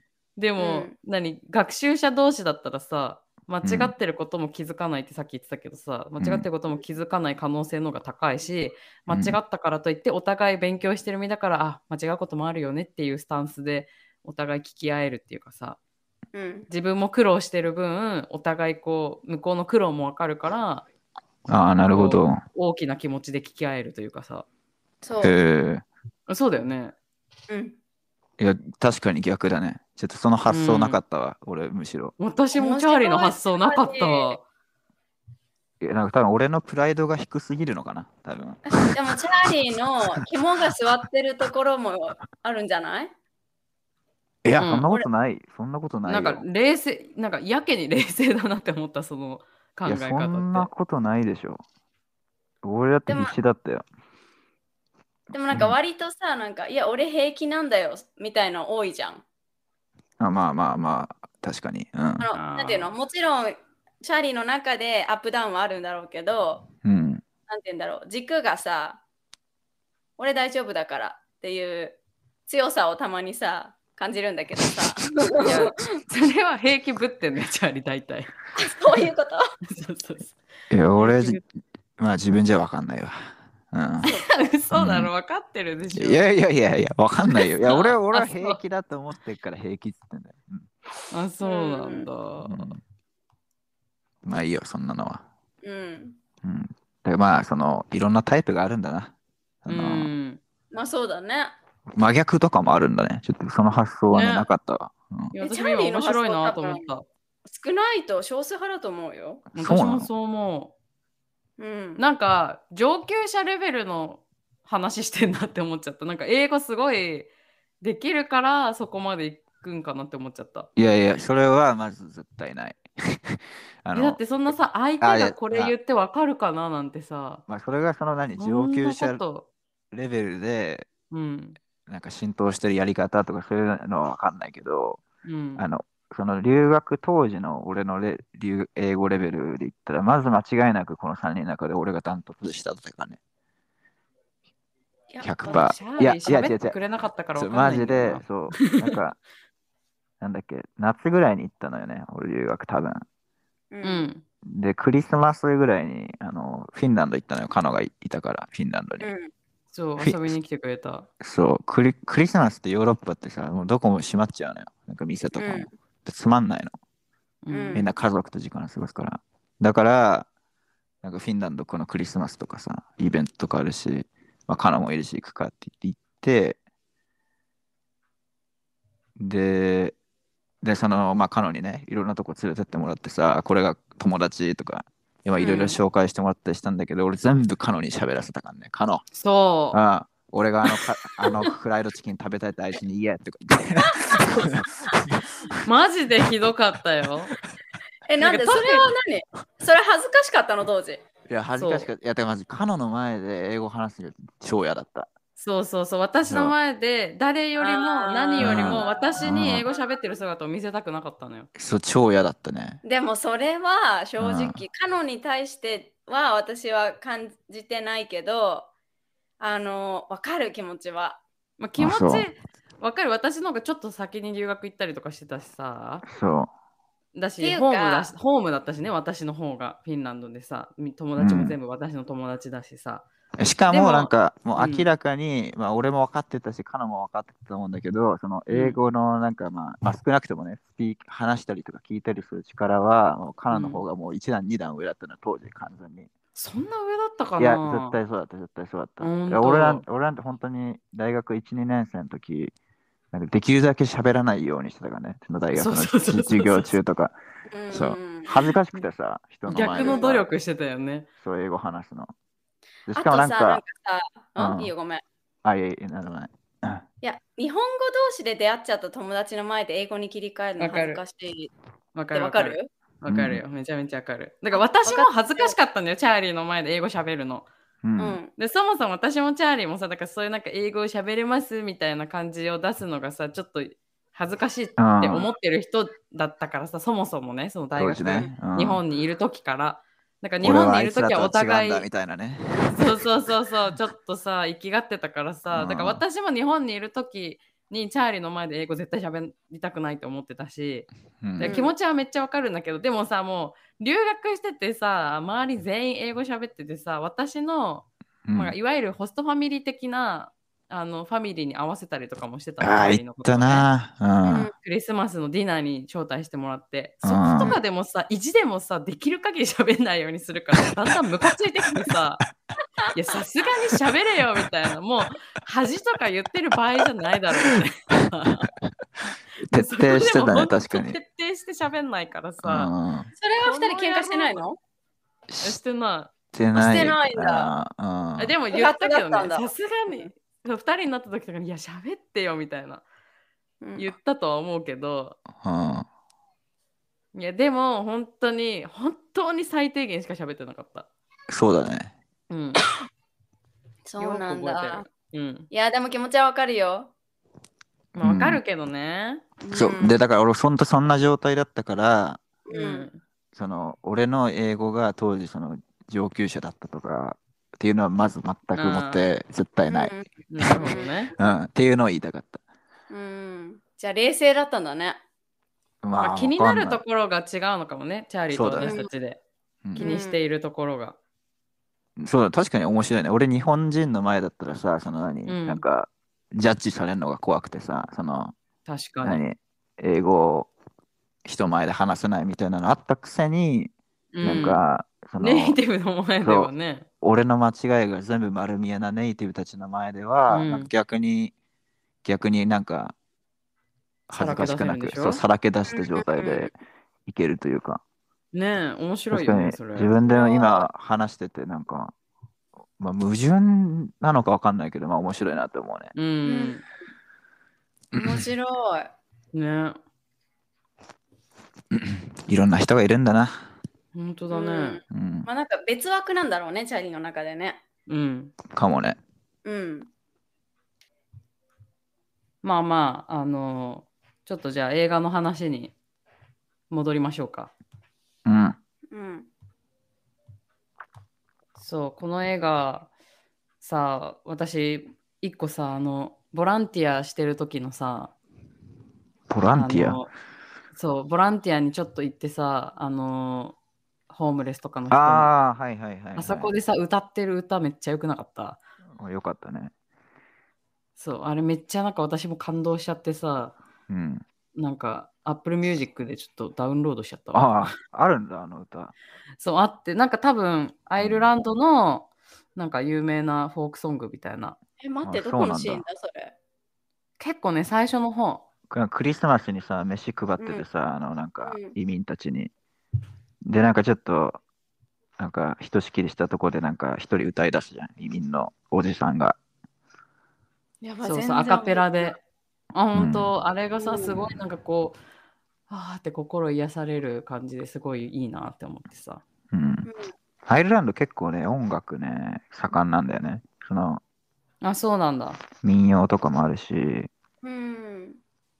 そんで、あの、うんなんかあの、なんかそう特有のスタイルみたいなやつがあのね、そのアイルランド音楽みたいな。うーん。で、なんかよくその、向こう行くと、そのパブとかで、パブとかもなんかみんななんかほぼ全部、なんか、ミュージックパブみたいになってるのよ、全部。うーん。だからなんかその演奏とかしたりとか、もうストリートもすごくて、ストリートミュージシシャンがそこかしらでやっててね。なんかであの最初のアイルランドであの、なんだっけ、ダンス行くシーンあんじゃん。うんうん。あ、違うか。初めてあの、なんだっけ、イタリア人と会うダンスのところかな。うん。あそことかでもなんか後ろでなんかバンドみたいなのが演奏してるでしょ。ああ、やってたね。そう、ああいう感じで、楽器とかもなんかバンジョーとか、ああね、思った。そう、フィドルとかっていうやつがあるんだけど、はいはい。そういうやつ使ったりとかね。そうそういうスタイルがありますと。うん。うんなんかカントリーとかウエスタンってアイルランドのそう移民が持ち込んだ音楽なんだってね。あ、そうなの？うん。そう、でらも。移民多いからね、やっぱね、特にアメリカはう。んなんかアメアイルランド人の人口より移民の方が多いらしいよ。2倍ぐらい。確か。アメリカに移民した人たちが？わかんない。アメリカだけかわかんないけど、まあ、確かあー確か全体でそのなんかアイルランド人の人口が5000万だか確かそんなんぐらいで、適当だけど、うんうんで、あの、いアイルランド系移民の、まあ、アメリカだけか世界全とかわかんないけど、まあ、人口がまあ1億人以上みたいな感じなの。すごい。らしいうーんそうなんだ。でもあの音楽のななんかバグパイプみたいな音も聞こえない？ああ、それはスコットランドだね。バスコットイプは。ドなんだ。うんまたじゃあちょっと違うんだ。そう。あれは、雰囲気は好き。まあでもそうだね。まあ似てるでしょ。多分アイルランドの人に言ったら怒るだろうけど、あの、まあそのね、そのイギリス、スコットランド、アイルランドら辺のうん音。楽というかね、ちょっとやっぱ共通点あるよね。うやっぱそうなんんそうなんか私さこれこの映画見て調べるまであの知らなかったんだけどさあのセイント・パトリック・デーってあるじゃん。うん。うんあのなんだっけ3月のいつだっけ ?17 とかだっけ？確かそうだね。あそうだ、うん3月の17日がさセイント・パトリック・デーっていう、まあ、アイルランドのさなんかおお祭りみたいなのあんじゃん。うん。なんかそれってこのアイルランド人がそのアメリカに移民した人たちがニューヨークで発祥したなんかお祝いの日なんだってね。そうなの？うん。俺だ知らなかったんだけど逆輸入なんだって。知らなかったわ。そう私もそれ知らなくてなんかこの作品みたいにアイルランドからたくさん移民が行ってその移民がたくさんいるわけじゃん向こうは。うん。でそのニューヨークでその故郷をなんていうの？偲んでお祝いするようになったパレードが、セイント・パトリック・デーらしくってへえ。そうだから今現在だとニューヨークが一番そのセイント・パトリック・デーはなんかこう盛大らしいよ。あ、そうなんだ。うん、知らなかったわ。私もフィンランドいる時にさ全然関係ないけどまあ何でも祝いたがるからさセイント・パトリック・デーって言って、まあその日なんかお祝いしたんだけど私もうん。そうだからなんとなく認識してたんだけどさチャーリーのセイント・パトリック・デーの話聞いていい？今いいけど。そう、まあなんかセント・パトリックス・デーってあの、まあ俺その当時ももちろん1年丸ごといたから、あの、うん当日もダブリンにいたのよ。うんうん。で、まあやっぱ盛大にお祝いするのよ。その多分1日前ぐらいからもう、ちょっと我慢できない人は始まっちゃってるんだけど、へえもう本当にもう街が人で溢れて、あのうん。全員もう緑の服着てんの。うーん。まあ、少なくとも緑のアイテムは持ってる、必ず。うん。で、なんかもうフェイスペイントとかしちゃったりとか、なんかコスプレしてる人がいたりだとか、で、みんなもう片手にビール持って、道で、道で、ぎゅうぎゅう詰めになってなんか飲んで、で、なんかあの、で、パレードがあるのね。まあ、それがメインなんだけど、その何時か忘れたけど、まあ、昼過ぎぐらいに、えっと、パレードありまして、だからまあ、それがやっぱ一番みんな見たいやつなのよ。ううんん。で俺もまあそれ見に行こうと思ってたんだけど、えっと、前日、その今のワイフの、ワイフとあの酒飲んで、寝てたら、もう起きたらパレード終わってた。おーなんかさ、うん、当時その奥さんのうん、なんか付き合いたてみたいな感じだったよねその辺が。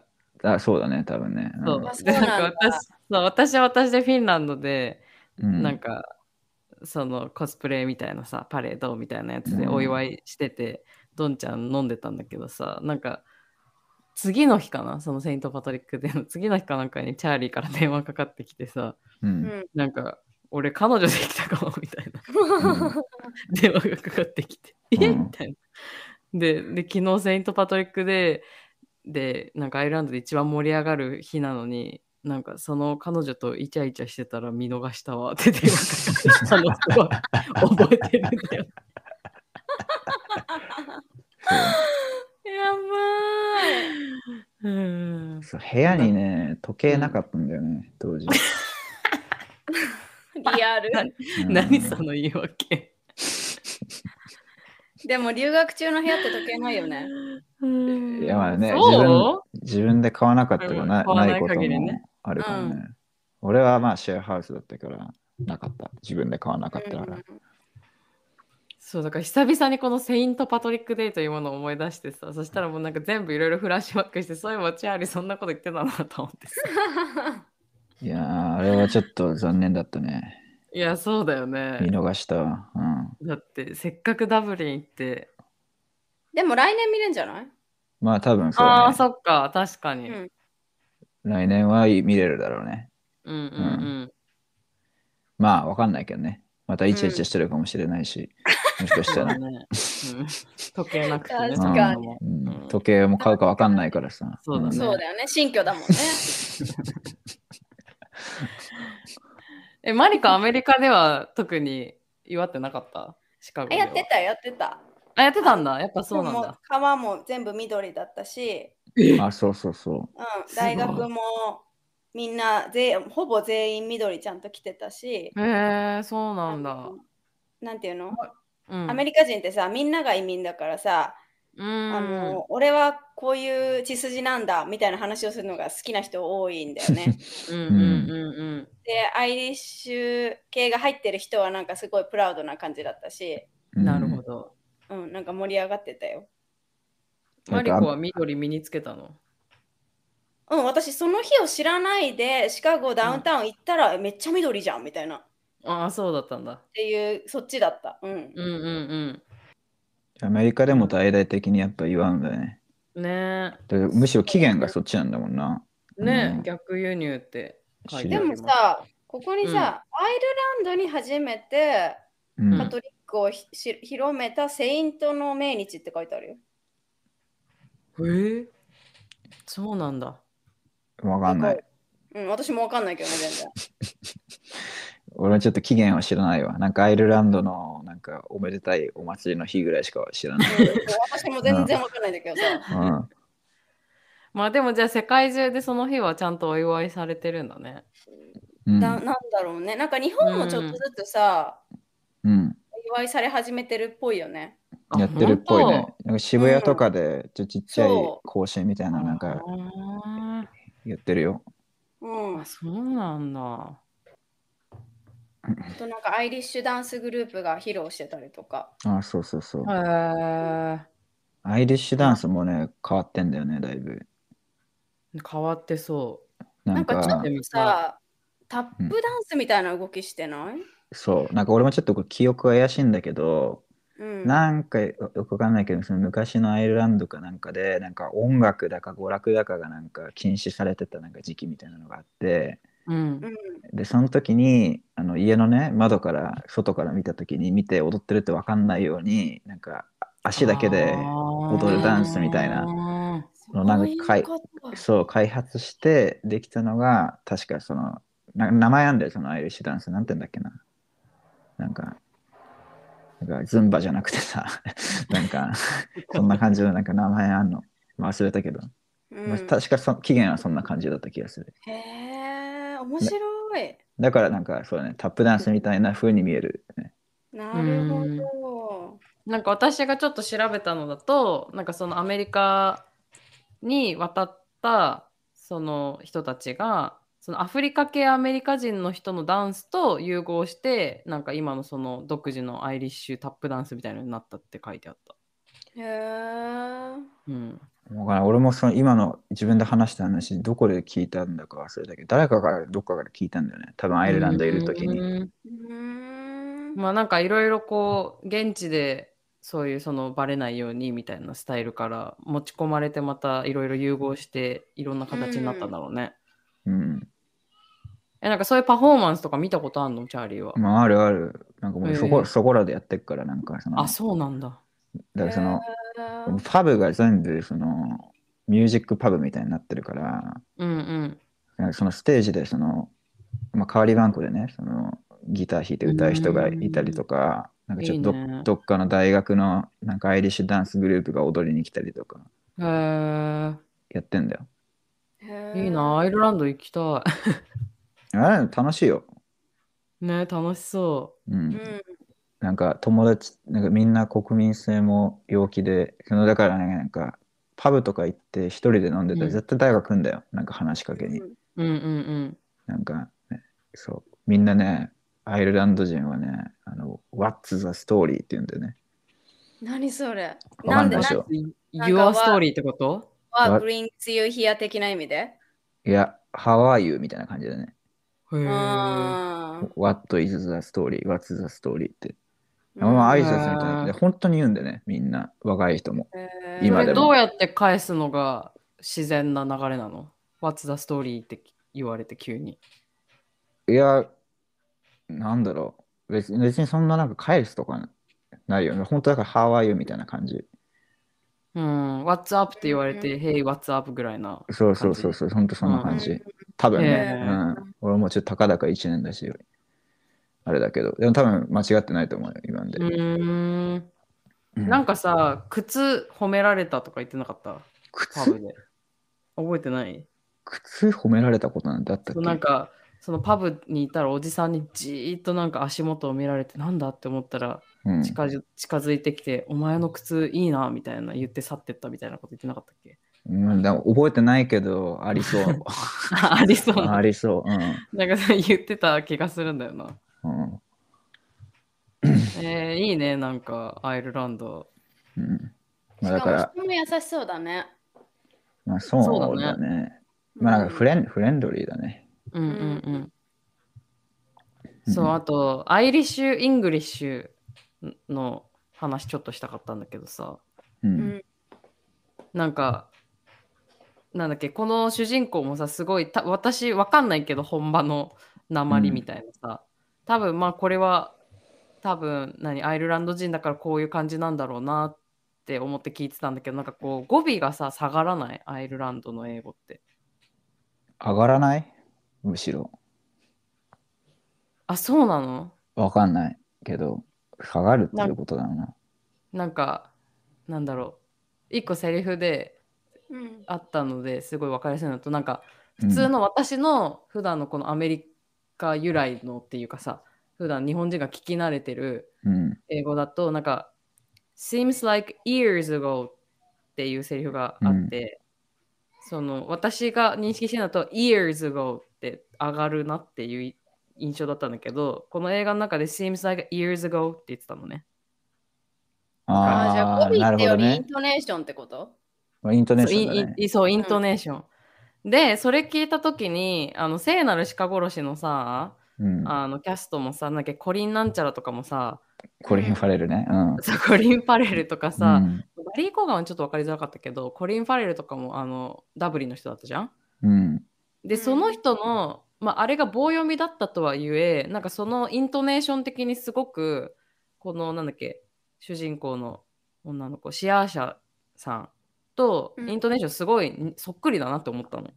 なるほどね。まあでも共通点はそりゃあるだろうね。アイルランド、ダブリン出身だったな、コリン・ファレルも確か。うん、そうそうそう。そう。で、なんか全体的にちょっとなんていうの、普通に聞いてると、そのあの、エイなんだっけエイリッシュの英語ってちょっとそっけなく聞こえたの、私にとってはね。うんうん。うんでもそれがそっけないんじゃなくて、アイリッシュ・イングリッシュがこういう感じなのか、あのキャラクターがそういうちょっとそっけない感じなのか、どっちなんだろうって思ったんだよね。そっけないはなんかよく言われるやつだと思うよ、そのアイルランドの訛りそうなんだ。あ、やっぱそうなんだ。印象としてね。うん。うんうんうん。なんかちょっと吐き捨てていう感じの印象があったんだよね。うん。あと、まあ、特徴は、よく言われるのは、そのそっけないとか、早口とか、あと、うん。抑揚が少ない、抑揚が少ないまあイコうール、ん。なんか、なんていうんだ、そっけないにつながってるのかなと思うけど、うん。まあ、どこかな。でも、上がっ下がってるっていうのは、なんかまあ、なんか俺どちらかというと、なんか上がってるような気がするんだけど、まあ、言い方あにも。よるんだろうね。だかうんらさっきの Seems like, seems like year, years ago だっけ？うん。もうだから、なんて言うんだろうな。まあ、言い方だよね。なんか、うん。years ago みたいな感じで上がるのあれば、なんかそう、うん。なんか、な years なるほ ago どみたいな感じで下がる時もあるし、うん、なるほどね。まだどっちかって言ったら、なんか上がりがちな、なんか印象あるかな。俺的には。うんうん。あのね、そうだね。でも、まあアイルランドの中でも、なんか、すげえ、なんか、地方によって全然違うんだよね、鉛が。うんそう。ですげえ細かく分かれてて、そのダブリンだけでも北と南でだいぶ違うんだよね。そのえー、面白い。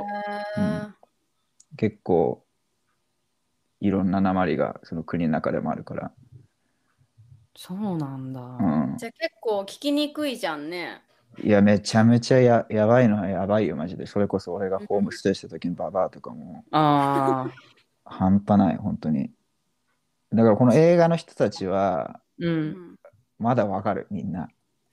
そうなんだ。うん、全然、でなんかそんなってさ、あうの、ん。カノとかマリコとかもそのアイルランド英語慣れてないだろうけど、うん。うんでもなんかそんなんかあれ意外とわかるなみたいな感じしなかったみんな。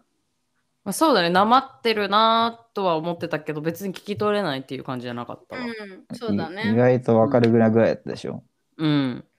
マジでわかんねえから、なんかもうやべえやつは。ほんまの。あ、そうなんだ。確かに、かのさ、あうの、イファと喋った時覚えてる？うーん、どうだったかな。なんかチャーリーいなかったと思うんだけど、アイルランド人の友達が、ダニエルの友達がいて、え俺、イーファっていうアイルランド人知ってんだけどな。あそう、イーファってすごいアイルランドに、うんアイルランドの名前なんだって。あ、そうじゃ。よくある名前か。うん。うん。そうそうそう。で、ほんまあ、本人も言ってて、可愛い名前だなと思って聞いたんだけど、うん。で、でもその子の話は目の前にいるのに全然聞き取れなくて、私。でも確かに早口だったね、イーファは。めちゃめちゃ。うんだし、多分私が慣れてるイントネーションと違うから、うん。なんか、わからなって思って聞いてた気がするんだよね。うんなんかちょっと、そういう慣れない鉛とか、何？てかなんかこう、慣れるまでやっぱ時間かかんだよな。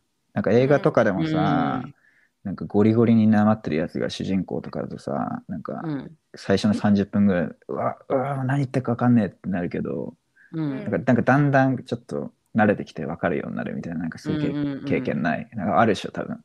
うん。そんそういうのあるよね。うん。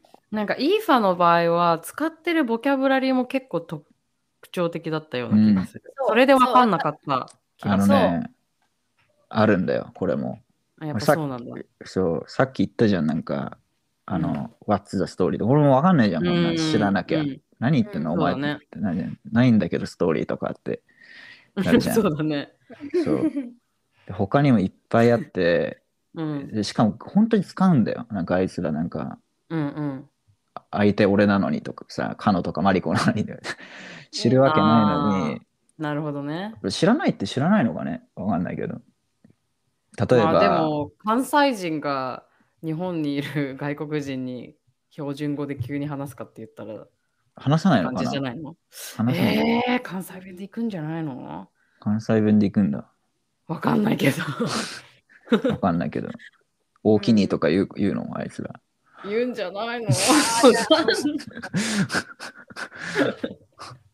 怒られちゃいそう。うんそう。で本当に大きにレベルでなんか違うの。例えば、うんうんあの、グラン、ザッツグランドって言われて、わかる、うん意味わかんないでしょ？うんグランドって GRAND でグランドなんだけど、どういうシチュエーションの時に言われるの？そうザッツグランドはなんか、あなんかもう I'm fine みたいな感じ。なんか great みたいな感じ。へーそうはいそんな感じかな。え、じゃあ、What's the story って聞かれて、I'm, あ、that, あ、そうそうそう。That's grand. 雑グランド。That is grand ねそう全然わかんない。俺も完璧。完璧。これ多分今、アイルランド、ダブリンで、多分 もう1秒に3回ずつぐらい今起こってる、リアルタイムで。このこのやりとり。うんへーそうなんだ。あと、それはわかんないわ。What's the crack とかね。We are just うん having the crack とか。クラックもスペルがね、うん C-R-A-I-C。変なスペル。I, I see. そう。で、クラック。うーん。それも何 ?How are you 的なやつなの？そう、What's- まあクラック自体が、まあ多分、多分ね、い確か、その、なんかアイルランドって英語以外にもさ、なんかゲーリックっていうなんかその現地の言葉みたいなのがあって、ゲール語。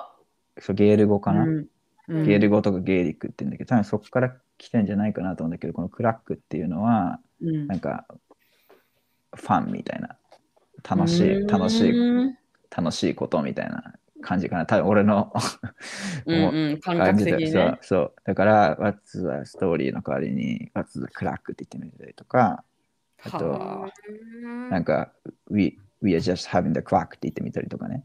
うん。ああ、なるほどね。そうそうそう。We are having fun ってこと？そんな感じ、そんな感じ。へえ。面なるほど白い。ね。この辺じゃない？有名な、ボキャブラリーで言ったら多分その辺だと思うよ。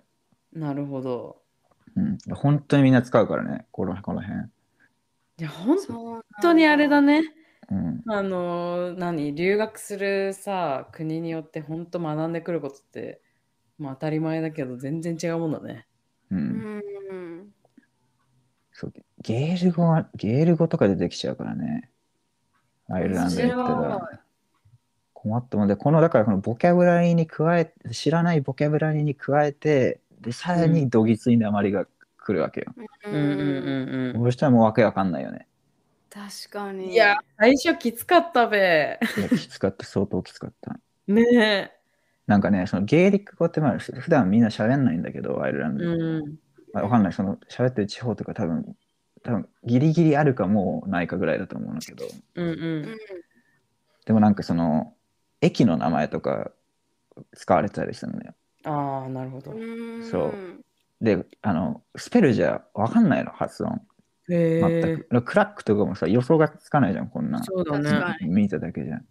うんだからその、バスの、バス停の名前とか、なんか、注意して聞いてても、お 今どこみたいな感じになっちゃうんだよね。なるほど。そう標識とかわかんねえし。うわ、めっちゃ嫌だね、それ。そう。だから今もそうなんだいぶ、でもレア言語だと思うよ、喋ってる人いないから。いや、そうだよ。ね。あの、あのさ、あのさっきカノが好きって言ってた歌、あれも多分ゲール語だよね。多分そう、全然何言ってるか分かんないし、うん。あの、題名も読めないのよ。なんか紹介ができじゃあない。じゃあ多分 紹介ができない。じゃあ多分そうだ。ちょんみたいなコンマみたいああ、なのがつはいたりする。はいはい。うんそれだ、それそれ。うーん、なるほどね。うん。読めないよ、絶対。いや、読めなかった、マジで。そう。ゲール語ですね。ゲーリック。へーいいじゃあ今から言ったら私英語わかんないだろうな。いや、わまあ、かんないだろうね。うん。いや、でもなんかもう字はできてるから大丈夫だと思うよ。そのわかんない単語は何って聞くことはできてもさ、うん。うん。それに対してその鉛とアクセントとまた難しいボキャで返されたらわかんないよね。そうだね。うんそポカーンだよね。う。もう本当だよ。えーうんってなりそう。だってだって私、数年前にオーストラリア行った時、オーストラリアラリアなまり無理すぎて全く聞き取れなかったもん。うーん。やっぱそうだよねほんと。無理だった。うん。うん久しぶりだとわかんないよね。うん。うん。オーストラリアもね、結構、なんか、ボキャブラリーとかも、なん違うかよね。違うよね。確かうん そうだからやっぱ鉛違うと厳しいと思うな。そうだね。うん。だし、私なんてネイティブの国で勉強したことほぼないから、それこそアメリカ行ったって厳しいと思うわ。いや、うんカノは大丈夫だよ。いや、だってマジで早口だったりするじゃん。アメリカは大丈夫じゃない？うん。いや、そううんなんか。ニューヨーアメリカカーとか絶、対大丈夫。嘘、ニューヨーカーとか聞いたら私、チーンってなりそう。ペラペラペラペラペラって喋られたら。うん。いや、絶対大丈夫な気がしちゃうけどね。あ、本当うん。でもその自信もちょっと大事だけどね。やっぱり自信ないとちょっとさ、まあまあ、そうだね。うんご後手に回りがちじゃん、やっぱり。そのそうだね実力 とか置いといて。う。うんまあ、気力ってとこもあるよね、うん確かにね。うん。確かに。なんか焦って聞いてる時ってさ、普段聞けることも聞けなかったりするじゃん。あるね。まそうだね。うん。だからそういうのもありそうだけど。うん。では最後にいつものこの作品を見た人向けのおすすめ映画紹介の時間にしましょう。イエーイはいマリコあある？うん、ない。ない。はい。はい。そうか。チャーリーは？まあ、ありますけど、うん。じゃあちょっと一個紹介させてもらおうかな。うん。気になる。なんかこれの関連でチャーリーが紹介する映画って気になるわ。ね、いや、まあ。ね、いや、迷ったんだけどさ、なんか俺もうん何紹介しようか。あのー最初は、あのね、うん知ってるかわかんないけど、シング・ストリートとか、あと、ああ、はい。ワンスとかね、同じ監督の。はいなんか、はいはい。なんか監督の名前忘れたけど、なんか、うん。なんかやたらアイルランドの映画ばっか作る人がいて、うんうんそう。で、シング・ストリート、俺当時、あの、ちょうどそのセント・パトリックス・デーの時に公開だったから、それ向こうで映画館で見たから、うんうんまあ、その話しようかなと思ったんだけど、う。うんんまあやめて、そう。結局、まあ今しようと思ってるのが、えっとね、Shape of Water だね。おおなるほど。はい。あれ？うん、なんだっけそれ？見たかな、カノは。いや、私見てない実は見てない。うん。あのね、うん。先にまず言うと、半端なくいいよ。めちゃめちゃいい。え、映画のジャンルは？えっとね、ロマンスって言っていいと思いま思うね。うんあ、そうなんだ。じゃまあ SF で、でもあと監督がね、ギルデモ・デルトロっていう監督なんだけど、うんうんうんまあ、ちょっとホラーが得意な監督だから、うん。あのまあ、ちょっと若干怖いところあるけど、ほぼないかな。まあ、ほぼそのロマンスで、世界観はちょっと SF みたいな感じ。うんでも設定は近未来じゃなくて、昔なんだよね、ちょっと。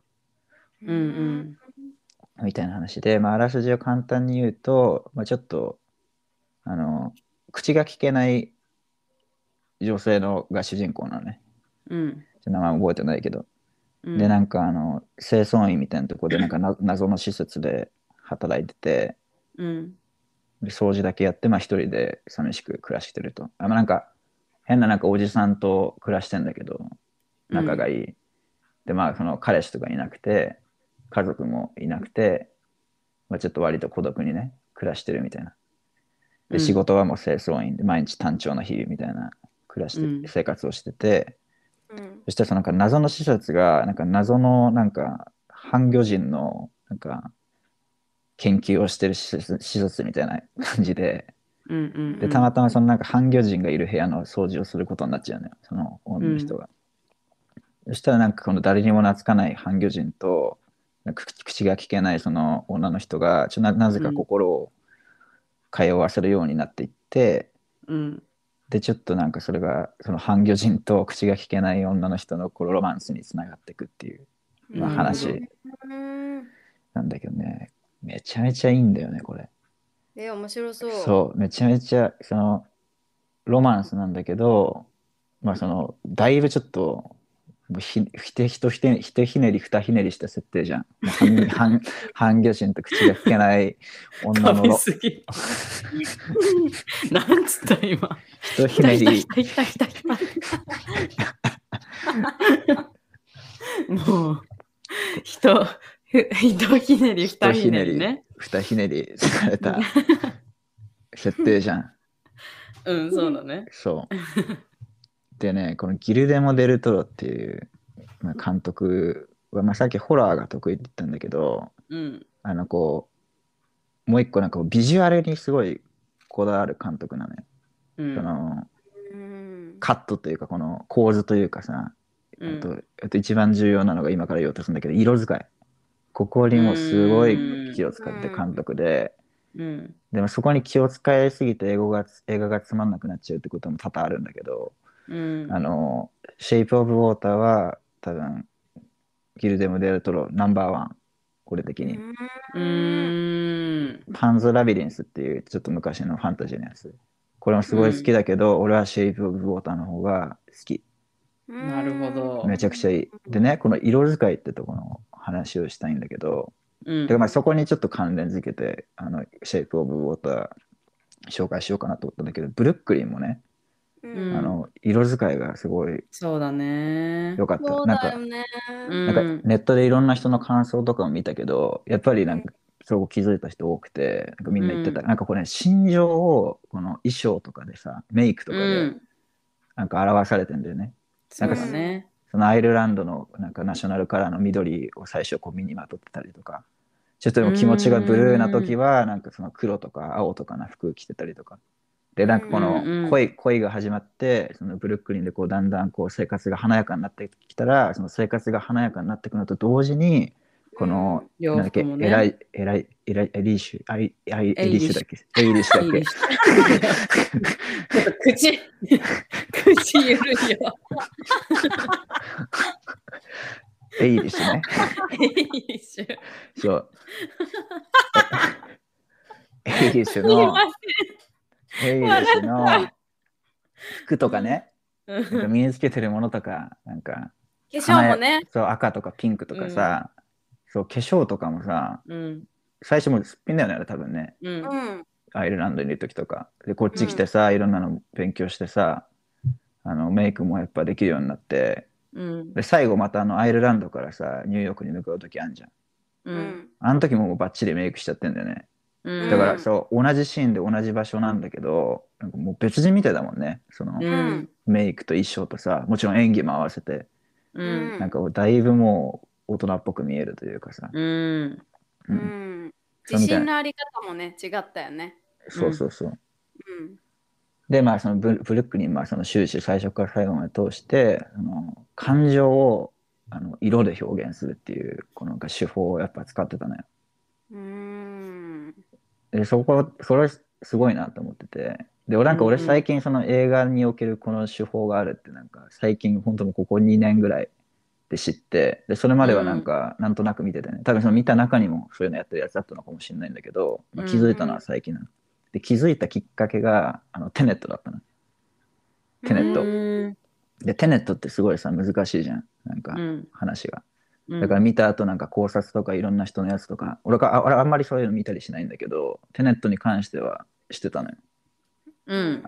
そしたら、なんかそのテネットって、ちょっとどどっちがどっちか忘れたけど、時間が逆行してるときは、なんか全部周りのなんか、もなんかライトとか小物とかが全部赤。うんで、ちゃんと巡行してるときは、なんか青にしてるみたいな。うんそういうなんか使いうん使い分けをしてるらしいの。でそれ見て俺もはあってなって、うんすごいなと思って。で、他にもそういうしていうのしてる映画あんのかなって、そこからなんか気にするようになったのよ。うんで、その後にシェイプオブウォーター初めて見たのね。うんうん。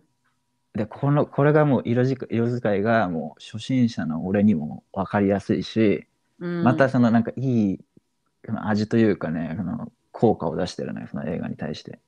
うん本当だ、ブルックリンじゃないけど、最初ちょっとその謎の施設で、なんか掃除してる寂しい口が聞けない女みたいな感じ。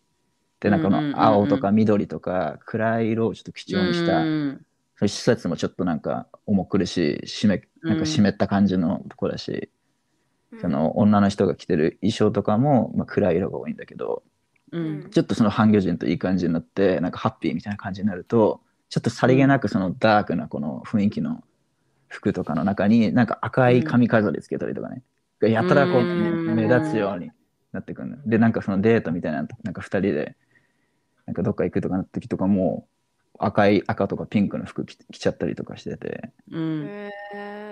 そう。で、面白いなと。やっぱこうなんか色彩に気を使う、まあ、監督なんだな、うんうんみたいなね、ギルデムデルなるほどトロ。ね。うん。へーというわけで、そうものすごくおすすめの映画だから、なるほど。うん。見てみて。多分、カノとかも好きだと思うよ。いや、私実はさ、パンズラビリンスは見てるの。うん。で、当時、結構前なんだけど、その当時は私ダメだったのね、あの作品。ああ、なるほどね。そう。まあ、でもうん。でも、あれを好きになる人の気持ちはものすごくわかるのね。なんで好きなのかとか、うん。あの世界観とかが。うんう。んそう。だけど、もしかしたら今、数年経ってもう一回見たら、あの、見解が変わるかもなって思ってる作品の一つで、うん。そのシェイプ・オブ・ウォーターが公開された時、パンズ・ラビリンスが好きじゃなかったから絶対これも好きじゃないわと思って見てないんだけど、うん。まあ今見たらちょっとどうかな？わかんない。好きになるかもうんっ。ていう感じかな。うんままあね、パンスラビリンス好きじゃなくても、うん好きに,、好きになれると思う。俺は両方好きなんだけど、パンスラビリンスってやっぱちょっとファンタジー色がちょっと強いのよ。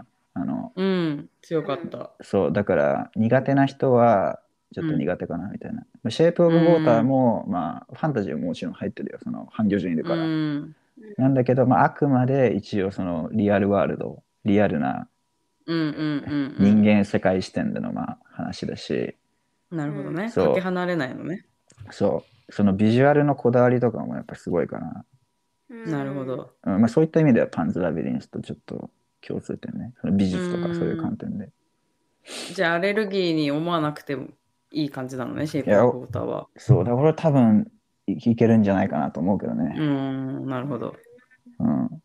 で俺だからそのそもそもそのロマンスとかにも興味ないし、なんかあんまりこう、なんか心に残る作品とかもまあ少ないんだけど、うん。シェイプ・オブ・ウォーターはなんか残ったね。なんか、うん。そのあロマンチックだなって思ったとこもあったし、俺なりに。えー、俺なりに。俺なりに。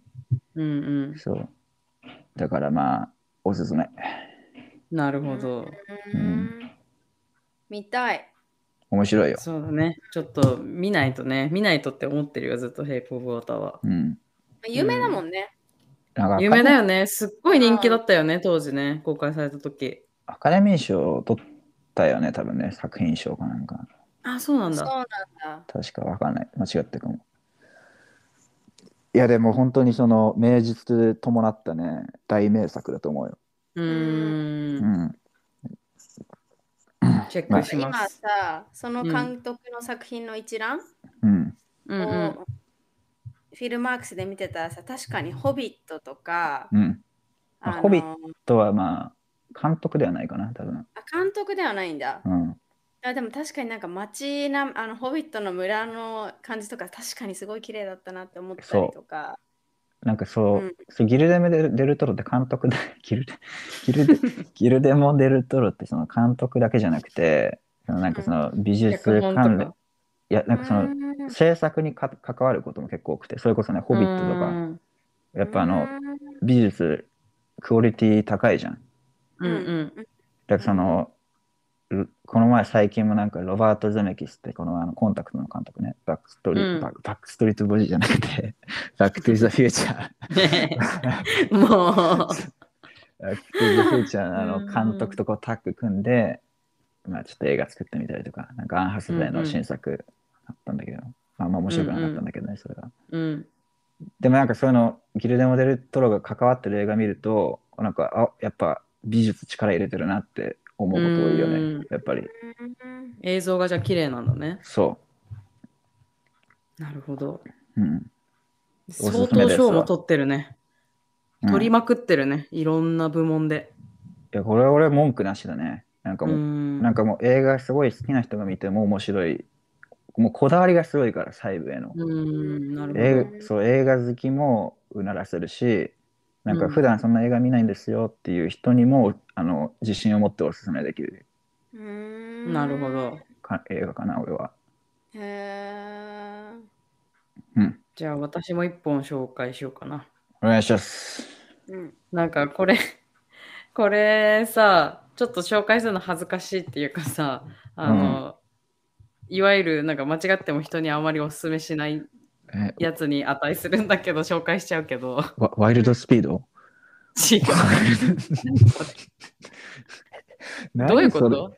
れ？いや、なんでもない。まあいいや。何？え、ワイワイワワイルドスピードは知ってるよね、さすがに。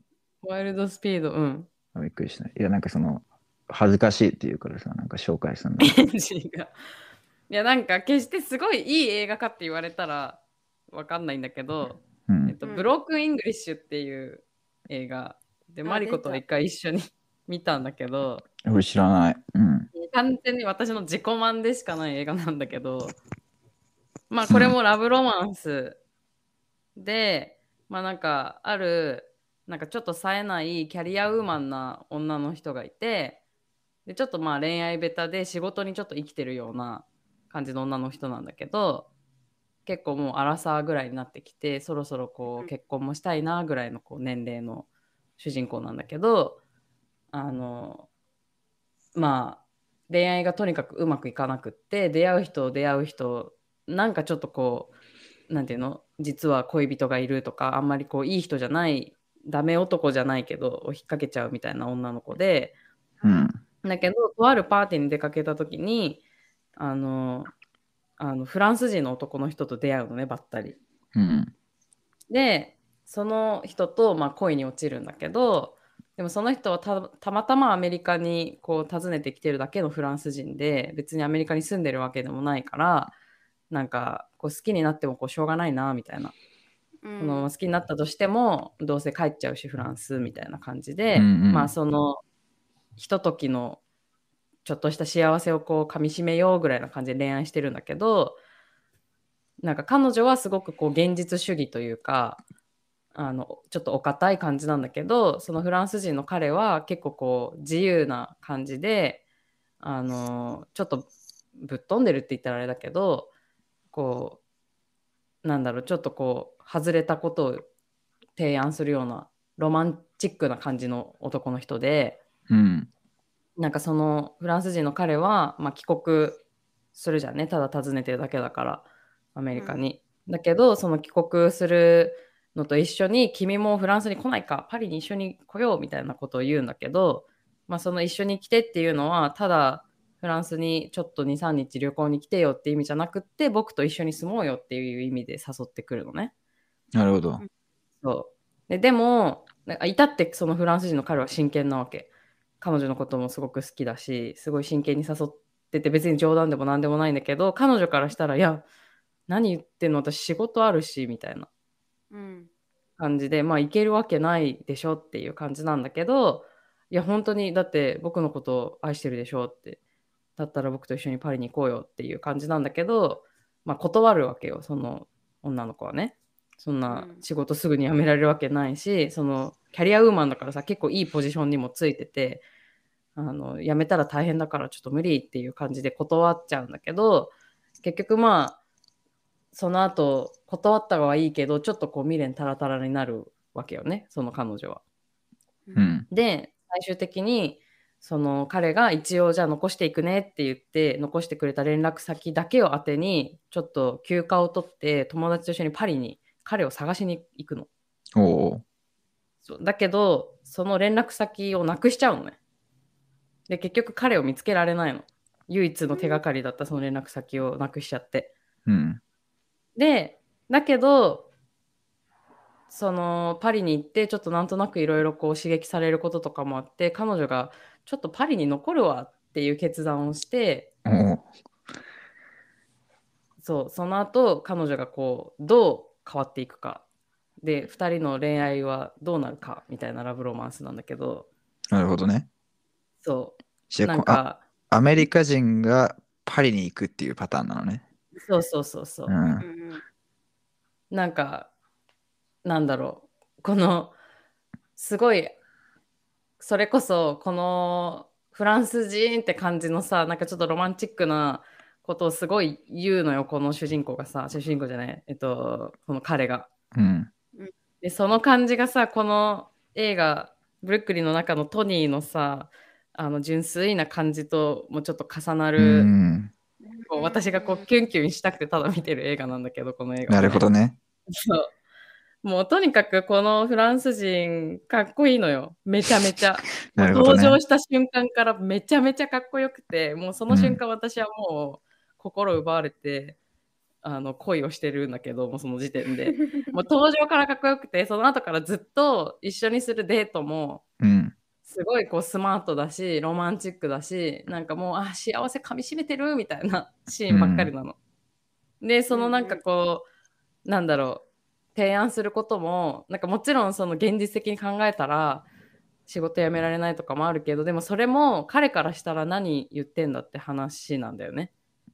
ねもちろん仕。事があるのは分かってるけどなんかそんな現実的になったってしょうがないし彼からしたら別にその何好きな人のためにとか自分の次のステップのためにちょっと大きく何挑戦をするみたいなことを別に拒まないっていう人だからうんでそれ別に押し付けてるわけでもないしなんか待ってるよっていうスタンスで言ってくれる感じとかもすごい素敵な感じだしそのこの彼女のちょっとこういけてないっていうかちょっとダサい感じのただのバリバリ仕事してるっていう彼女から最最後だんだんだんだんその葛藤とかもあってこう彼女の中でいろいろ変わってくるんだよね。そういうちょっと突拍子もないこと言う彼とかロマンチックなこと言う彼の影響を受けて。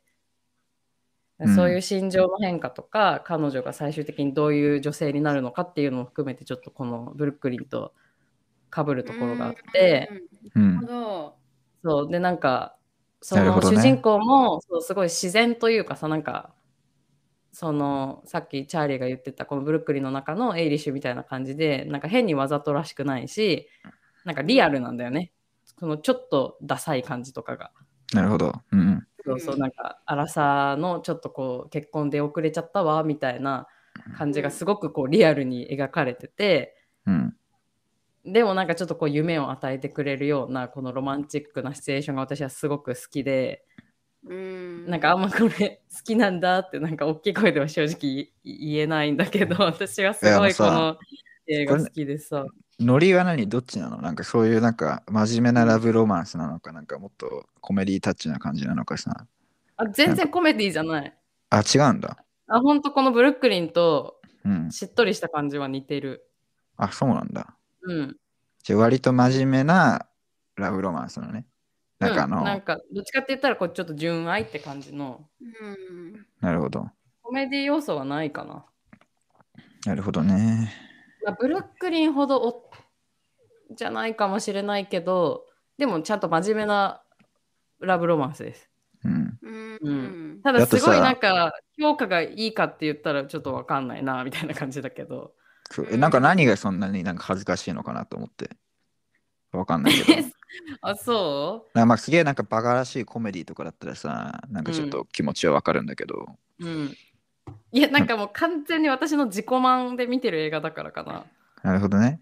じゃあちょっと、みんなが好きとは限らないかもしれないけど、個人的にすそうそうそうすごい好きな映画みたいな感じ、ね。そう。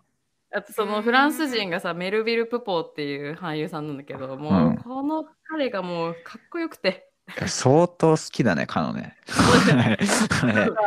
毎回力説されるんだけどかっこよさが私には伝わらなくて。あとさ、あとさ、なんかうん。ブロークン・イングリッシュって名前ってことは、なんかそのフランス人もちょっと英語なんかたどたどしい感じなのもしかして。あそうそうそうそうそう、うんなるほどね。それがまたなんかちょっとセクシーでさ可愛くてさいいんだよねとか言って。いや、なんかさ、これあるよね。なんかそのよくさ、なんか外国人効果みたいな感じでさ、なんかこう、何？言葉はちょっとたどたどしいさ、なんかうん。日本、日本、日本語でもいいんだけど、うん。ななんか日本語勉強してる外国人とかがさ、ちょっと日本語でうんうん。話してると、ちょっとたどたどしいのがちょっと可愛らしく見えてきたりとかさ、そうそうなんか純朴そうに見えたりとかね、その実際より余計に。あそうそうそう。そうそう。わかるよ。なんかそれがちょっと、カノのなんか、フェチみたいなとこ。あいやなんかさこの人、うん。別の映画「私はロランス」っていう映画であ、なんか前言ってたね。そうトランスジェンダーの役とかも演じてるのね。で私そっちの方を多分先に見たのかなたまたま。でだからちょっと、となんていうのフェミニンなこうイメージのなんか男らしいっていう感じをそその作品見た時はもちろんトランスジェンダーの役だからさうん。受けなかったから別にこの人がかっこいいイケメンとか思ったわけじゃなかったんだけどそっからのギャップもあってうん。なんかね登場シーンが半端なくかっこいいのよこのブロークンイングリッシュの中のメルビル・プポーが。